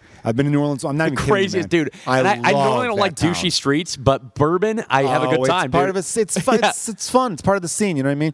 Um, I'm a big fan of that. So I, when I was in LA, I kind of put a lot of pressure on myself to like let's let's let's get big quick so I could go home. That's not a way to be successful. You can't go into it's. It was just a bad mind frame because then any little defeat, which normally wouldn't have been a thing. Which the same little defeats I probably had in Chicago that went unnoticed because it was like that's not even a thing became a thing to me Yeah. because it was like shit. Now, now I'm adding every every time it was every time it was like a slightly missed opportunity or or something didn't fall my way or damn it I, that was the biggest show in the city and industry and agents and TV reps are always there. And yet when I did it, no one was there. They all took, they all took the day off when I was on the lineup. And, and it's like, you can't control that. So I was getting Yeah. mad at stuff I couldn't control. And because of that, I would be mentally going, all right, well, now I got to be here a little bit longer. I got to be here a little bit longer. When all I wanted to do was go home. Dude, I remember when I hit the road, we had a U-Haul hitch attached to the car. As soon as I hit the highway, I remember being like, we could turn back. Let's go home. This is stupid. Why am I Yeah. going here? I don't, we don't know anyone. Well, I knew people, but it's still like we're leaving behind so much. Right. You know, and I just got so in my head about that that I mean, eventually I settled down and started having a good time. But then when we wanted to start a family, I started thinking to myself, you know, Chicago's in a nice place now where a lot of TV shows are being filmed here, which it worked out for me, uh, as evidenced at the beginning of this podcast. And and it's in the middle of the country, so I could still do road work and road work in a good way, not doing the dive stuff. I could go to cities, which is fun. Yeah. Going to Milwaukee. I remember when I came back. I remember two weeks after I moved back, I headlined the club in Milwaukee. Had a fucking Comedy Cafe? blast. Yeah, it was Yeah, good great, time. man. Such a good time. And and then I could go to New York on a whim. I could go to LA on a whim because I'm in the middle of the country. So there was still it was best for my family, which is the most important to me, and it was best for my career. And who knows? I don't rule out anything. I almost moved to New York. That's why I was in New York for Game Six and Game Seven. I was there for a meeting with Bleacher Report. They were interested in they liked my writing, so they they they they said, hey, come out for an interview. We really like your stuff. Um, didn't work out. They ended up not going through with this um, idea they had. They were going to start a new department, but they didn't. So that was a bummer, but ended up working out the best for me because I'm back here. But now that I'm back in Chicago, this is where we're going with this, and you're talking about with your relationship with stand up, is that it's so much better everything in life when you go into it for the pure love and passion. of Right. it. And that's how I view things now. Uh, the ju- the Just for Last Montreal auditions that come through every year, which I used to dread because I put so much pressure on myself, or there's just so much with where it's like that that person got it. I was Yeah. at that show. That that person had the fifth best set. Why did they get it? And then you realize, look, they're casting. They're not always looking for the best. They're looking for what's and they right kind for of their already have show. in mind what they want. They yeah. do really. It, they really do, man. It goes in. They kind of go in knowing who's got a little bit of buzz around them, who's being talked about, and the way things are now, they they're they're not. It's it's casting. It's like, hey, we have white guys. We want other people. Right. We want this. We want that. You know. They're, and it's not saying these people are undeserving. A couple of them are. I, I can't name names, but there's been a few years where I'm like, really, and everyone's been like that. And there's been white guys who've been cle- completely undeserving. So Yeah. it goes it goes all the all the which way. Um, but go ahead though. What's Well, I'll your say- new love. so- you so- seem, you no, seem no. to have a new passion since I've been back. So what's what's different, and I'll say what's difficult about stand up is a it's your own words that makes it hard when you bomb, but also um, Jesus, this is a long one. It's I know. fine, baby. It's but fine. uh, but like what I realize is why stand up is the toughest. So you know what's weird? I'd say is my favorite is improv, doing improv because it's different every time. You could I get the hate fuck out of repeating- my house. I hate repeating the same shit, but acting is different because it's a character. Sketch is a character, but stand up it's because it's Stand-up, you hard. get the instant so- feedback, though, right? No, I know, but here's what's hard is that I heart Huckabees this is a weird reference to make. Okay. So there, Jude Law says tells the same story the same way to folks to get laughs or whatever. He's like a business dude. I think this is a movie I'm thinking of, and he ends up vomiting when someone plays it back for him. How many times he tells the story the same way, or whatever. And that's what's hard about stand up is that it is hard for it to be new and not feel like, am I even being authentic anymore? You know, like and I, I have these bits like uh, that car horn bit I used to do, and I did it at the improv in Schaumburg when I was hosting. It's super basic. And so as a result, I hate it because it's like, all right, this will always get a laugh. And what I don't like about it too is that it's weird to say this, but like folks come out there like, oh, that meow, that meow bit with the car horn where it's like meow, as if that's like gonna stop road rage or whatever. That's kind of context for the joke. But the fact that like my weird stuff though, wh- it's like hit or miss. And like when it goes well, I feel so happy. But I can get away with like stuff that's very easy. I think the frustration lies also where you are, are where you are in your career, hosting at the Improv in Schaumburg. Not that it's a bad place to be; it's a great club, and I love the Improv in Schaumburg. It's my favorite. But what I mean by hosting is you don't have the liberty to do weird stuff when you're up top. But because even they're if I not were to used feature yet. there, They're- though, I don't think it would go well. Mm, I, I disagree with you a little bit there. You think Masturbation Jenkins would hit? All right, ah, fuck. All right, maybe Masturbation Jenkins wouldn't hit very well. Great character, by the way. Um, But I'm saying like it, it is. T- it, There it's are certain weird that even if it, characters- even if a bit does well regularly, if it's kind of easier and basic, and that's kind of where the Trump Republican shit, where people shit on that stuff, or even shitting on dudes or whatever. It's like okay, but did you Because really it's- challenge anything? No, they didn't because you're saying, especially with political stuff now, because everything is so political now that when you're doing political material, it just doesn't have the impact that it did even four or five years ago. Yeah. You know? Talked about Chris Rock's special, the first 15, 20 minutes of it, the stuff was funny, but it's all like, dude, we, th- this is old news because Yeah. if you're doing stuff about if you're doing stuff that's happening in the world, everyone's gonna on be Twitter dated now. as it's shit, so yeah. dated that it used to be like when he was releasing specials way before social media, people were excited because like, oh, I can't wait to hear his take on this. Yeah. Now it's like I didn't. His take is what everyone else's take was, and this is not a new take, and I, you know, it's it's it's gone by the wayside. Um, but I'm glad that you found that new love, and I'm glad that you have that thing where the stuff that you take a risk on is what's hitting. I kind of like that too. I'm at the point where I had And a we're set- different in terms of you. You do it more like in a socio-political way, whereas I just want to go weird and dark. No, and yeah, fun. you want to go weird in like a character way. You want to do masturbation Jenkins or just and- talking about dating my and dad. they talk about dating your dad and being a real uh, being a, being a silly ass person up there. I kind of want to do it more in a way where I um w- not not even political, like maybe more talking about society or talking about how white people are. I tried this thing. I only tried it once on stage, but I, was- I already lost the audience, and I was talking about how this is a true thing. Uh, my wife's upstairs, so if she hears this, she might be flattered. Actually, um, this woman came into the show, and I'm still I I notice attractive people. You know, women in You're a particular. human. I have a bad wandering eye, I suppose. But I remember saying to my buddy who was next to me, a comic, I go, "She's pretty. You see her? She's pretty hot." And he looked at me, and started laughing, and goes, "Dude, she looks exactly like your wife." Oh. And I go, "Dude, you, you pointed out a woman who, when she walked in, I go, is that Joe's wife?' And you think she's hot? He goes, "That's a that's you're a good husband there. You know what I mean?" And I go, "Oh yeah, you know." And then um, when I was on stage, I was going to tell that, but then I got I got sidetracked based on audience response. I'm so I'm very in tune with what people are thinking. Like I know when I'm talking to someone one on one if they're feeling uncomfortable or when a, when a group is feeling a certain way and I don't like it and I take that as a challenge to flip the room. And then there are times where I'm totally in control, but I'll see the one person or I decide, you know what, this is too easy for me right now. I got to take a risk here. Yeah. And I'll talk about a subject matter that's a little bit more like, ooh, shit, like ew, you can't really talk about this now. I don't like that idea that there's anything off limits yeah, because it's comedy. And I'm not saying you know I've been ragging on political comedy for a while. Do political comedy, but be interesting. Yeah. Because right now it's boring because it's all been said. It's been Yeah. said. So what I was trying to say with uh, having a wandering eye, I go, I'm the type of guy that I'll notice an attractive woman, but guess what though? I'll like I'll notice when a, a good looking guy walks by. Like uh, I'm I don't want to be in a world. I was trying to like joke Not around me. about- yeah, I don't I don't want to be in a world where people are like did that guy just check out that girl? And I want to be like, yeah, he did just check her out. You know why? Because she's hot. He checked out a hot girl. If I'm walking down the street and I see a beautiful painting, I'm gonna be like, that's a good looking painting. Yeah, yeah. I notice beautiful things. Yeah. I don't like. I'm. I I was. I was joking, obviously, being like, "Listen, feminists. I'm not gonna. I'm not gonna live in a world where I can't nudge my buddy go and check out the ass on that woman. You know what I'm saying? And someone even said that joke was misogynistic. I go, no, it's not. It's very much not because if I was, if, if a woman told me that she hits one of her female buddies, going check out the dick on that dude. well, I mean, you can't really see it in the pants. Maybe you can, whatever. Or, or check out that handsome fella. I'm not gonna think that's bad. Like that's just that's human nature. It's also you human can't being, take yeah. that away. And so I was trying to just like joke around about that a little bit and the crowd was like eh. and so then i went on i went at length to explain to them no you guys are wrong Yeah. you're wrong and for you not laughing and, and the guys here you want to support me but you're looking at the women next to you going like she's not into this I I've can't always. laugh." I mean, I did. I did one bit, and I have another one that I want to do. But one is about how one time I tried to have sex with an openly racist girl, just because it's like sometimes you just get so caught up in the physical attraction. Ricky Gonzalez was there for me. That with this girl was like, and it was just like, but because you're drunk and you're just kind of like, all right, well, I don't know if this is bad, but I, I have a bit about it. It makes sense when I tell look it. man as long as she doesn't have like uh, a swastika tattooed just No, above no. her clit But it you're was all more right. about like how dudes sometimes are willing to sacrifice a lot.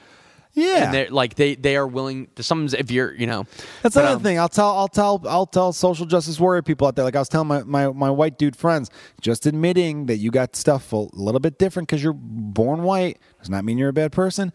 Hey, just because um, I had a point. Just uh, what was going to say with them? Oh, just because uh, you know men and women are different does not mean we're we're bad. You know, there's certain stuff that men are are that the way we are. Yeah. Mm-hmm. does not mean it's like an anti-woman thing towards you. You know what I mean? Yeah. But that's I'm getting less and less. Uh, Um, I know, coherent. I know. We've gotten less likable as this has gone on. Yeah, man. Well, anything you want to say to summarize it? We got to end this shit now, man. What, what do you got? I know, I know. Uh, I might break this into two parts, to be honest. with you. hell yeah. that a I good like idea? being on a two part I episode. like this good idea too. I'm chewing on a fingernail that I already ripped off. That's how gross I am right now. um, no, there's something I was gonna say about the attractiveness. Oh, I do want to do a bit also about how like when I whenever I've been to weddings, I went to five last year, and how everyone's like, "Oh, you all look so handsome and beautiful in your suits and dresses." I'm like, someone here's ugly.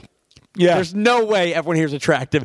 And that's that's the kind of thing where it's like, okay, obviously you don't need to point out the obvious, but it's like, let's also be real. If, if you're going to be truthful, though, not well, everyone. there, here- there is a there's a there's a realm of reality that is going away. Um, I'll summarize this: people go like, "Oh, we got bullied when we were kids. Why can't bully still exist?"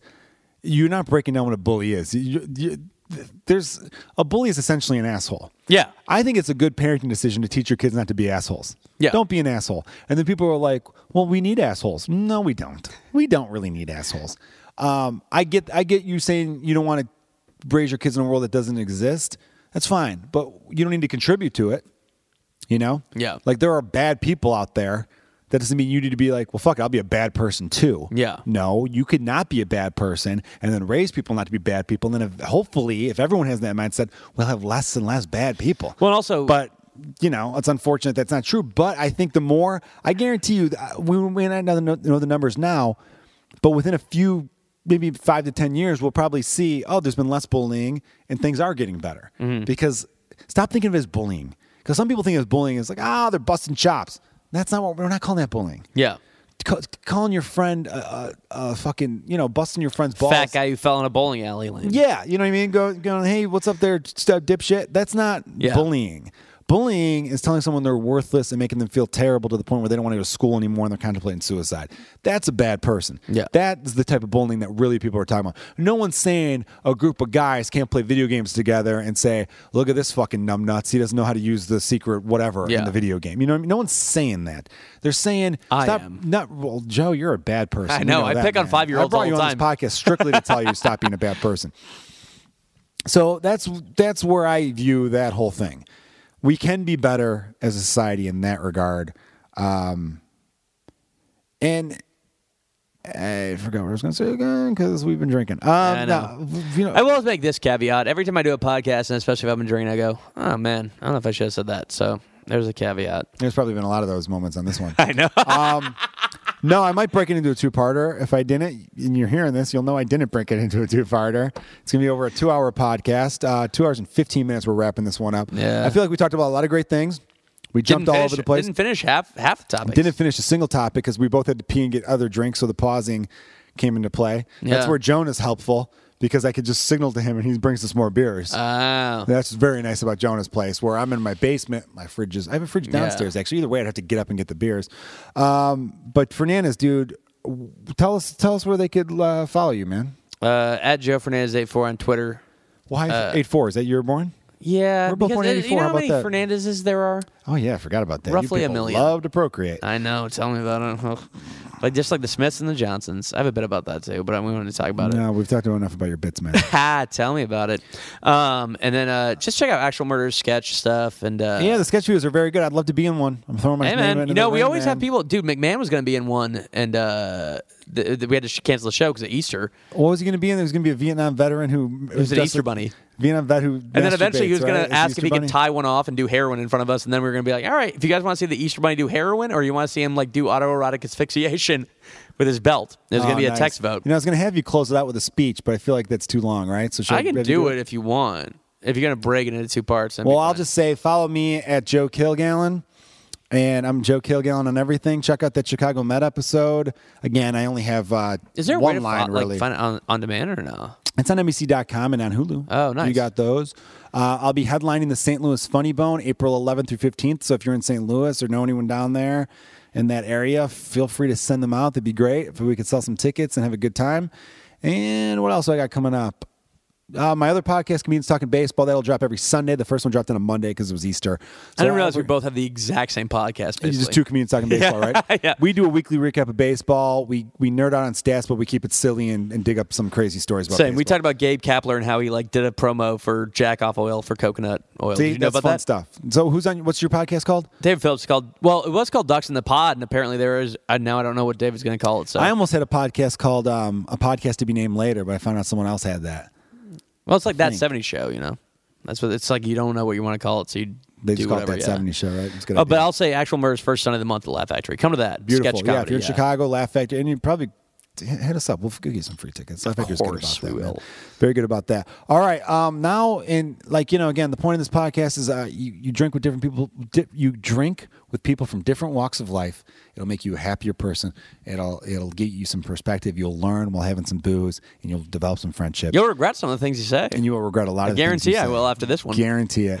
um, but again, the point of this podcast is to try to bring people together in my own weird way because there's enough things out there that are dividing everyone. So cheers to you and yours for uh, pulling up a stool and having some pints with us. And I'm going to leave you with um, some motivational words from Mr. Full thing. Go for it, buddy. Good morning. In less than an hour, aircrafts from here will join others from around the world. And you will be launching large aerial battle in the history of mankind. Mankind, that word should have new meaning for all of us today. It can't be consumed by our petty differences anymore. We will be united in our common interest. Perhaps it's fate that today is 4th of July. And you will once again be fighting for our freedom. Not from tyranny, oppression, or persecution, but from annihilation. We're fighting for our right to live, to exist. And should we win the day, the 4th of July will no longer be known as an American holiday. But as a day when the world declared in one voice, we will not go quietly into the night, we will not vanish without a fight, we're going to live on. We're going to survive. Today, we celebrate our Independence Day. Thanks for listening to Kilgallen's Pub.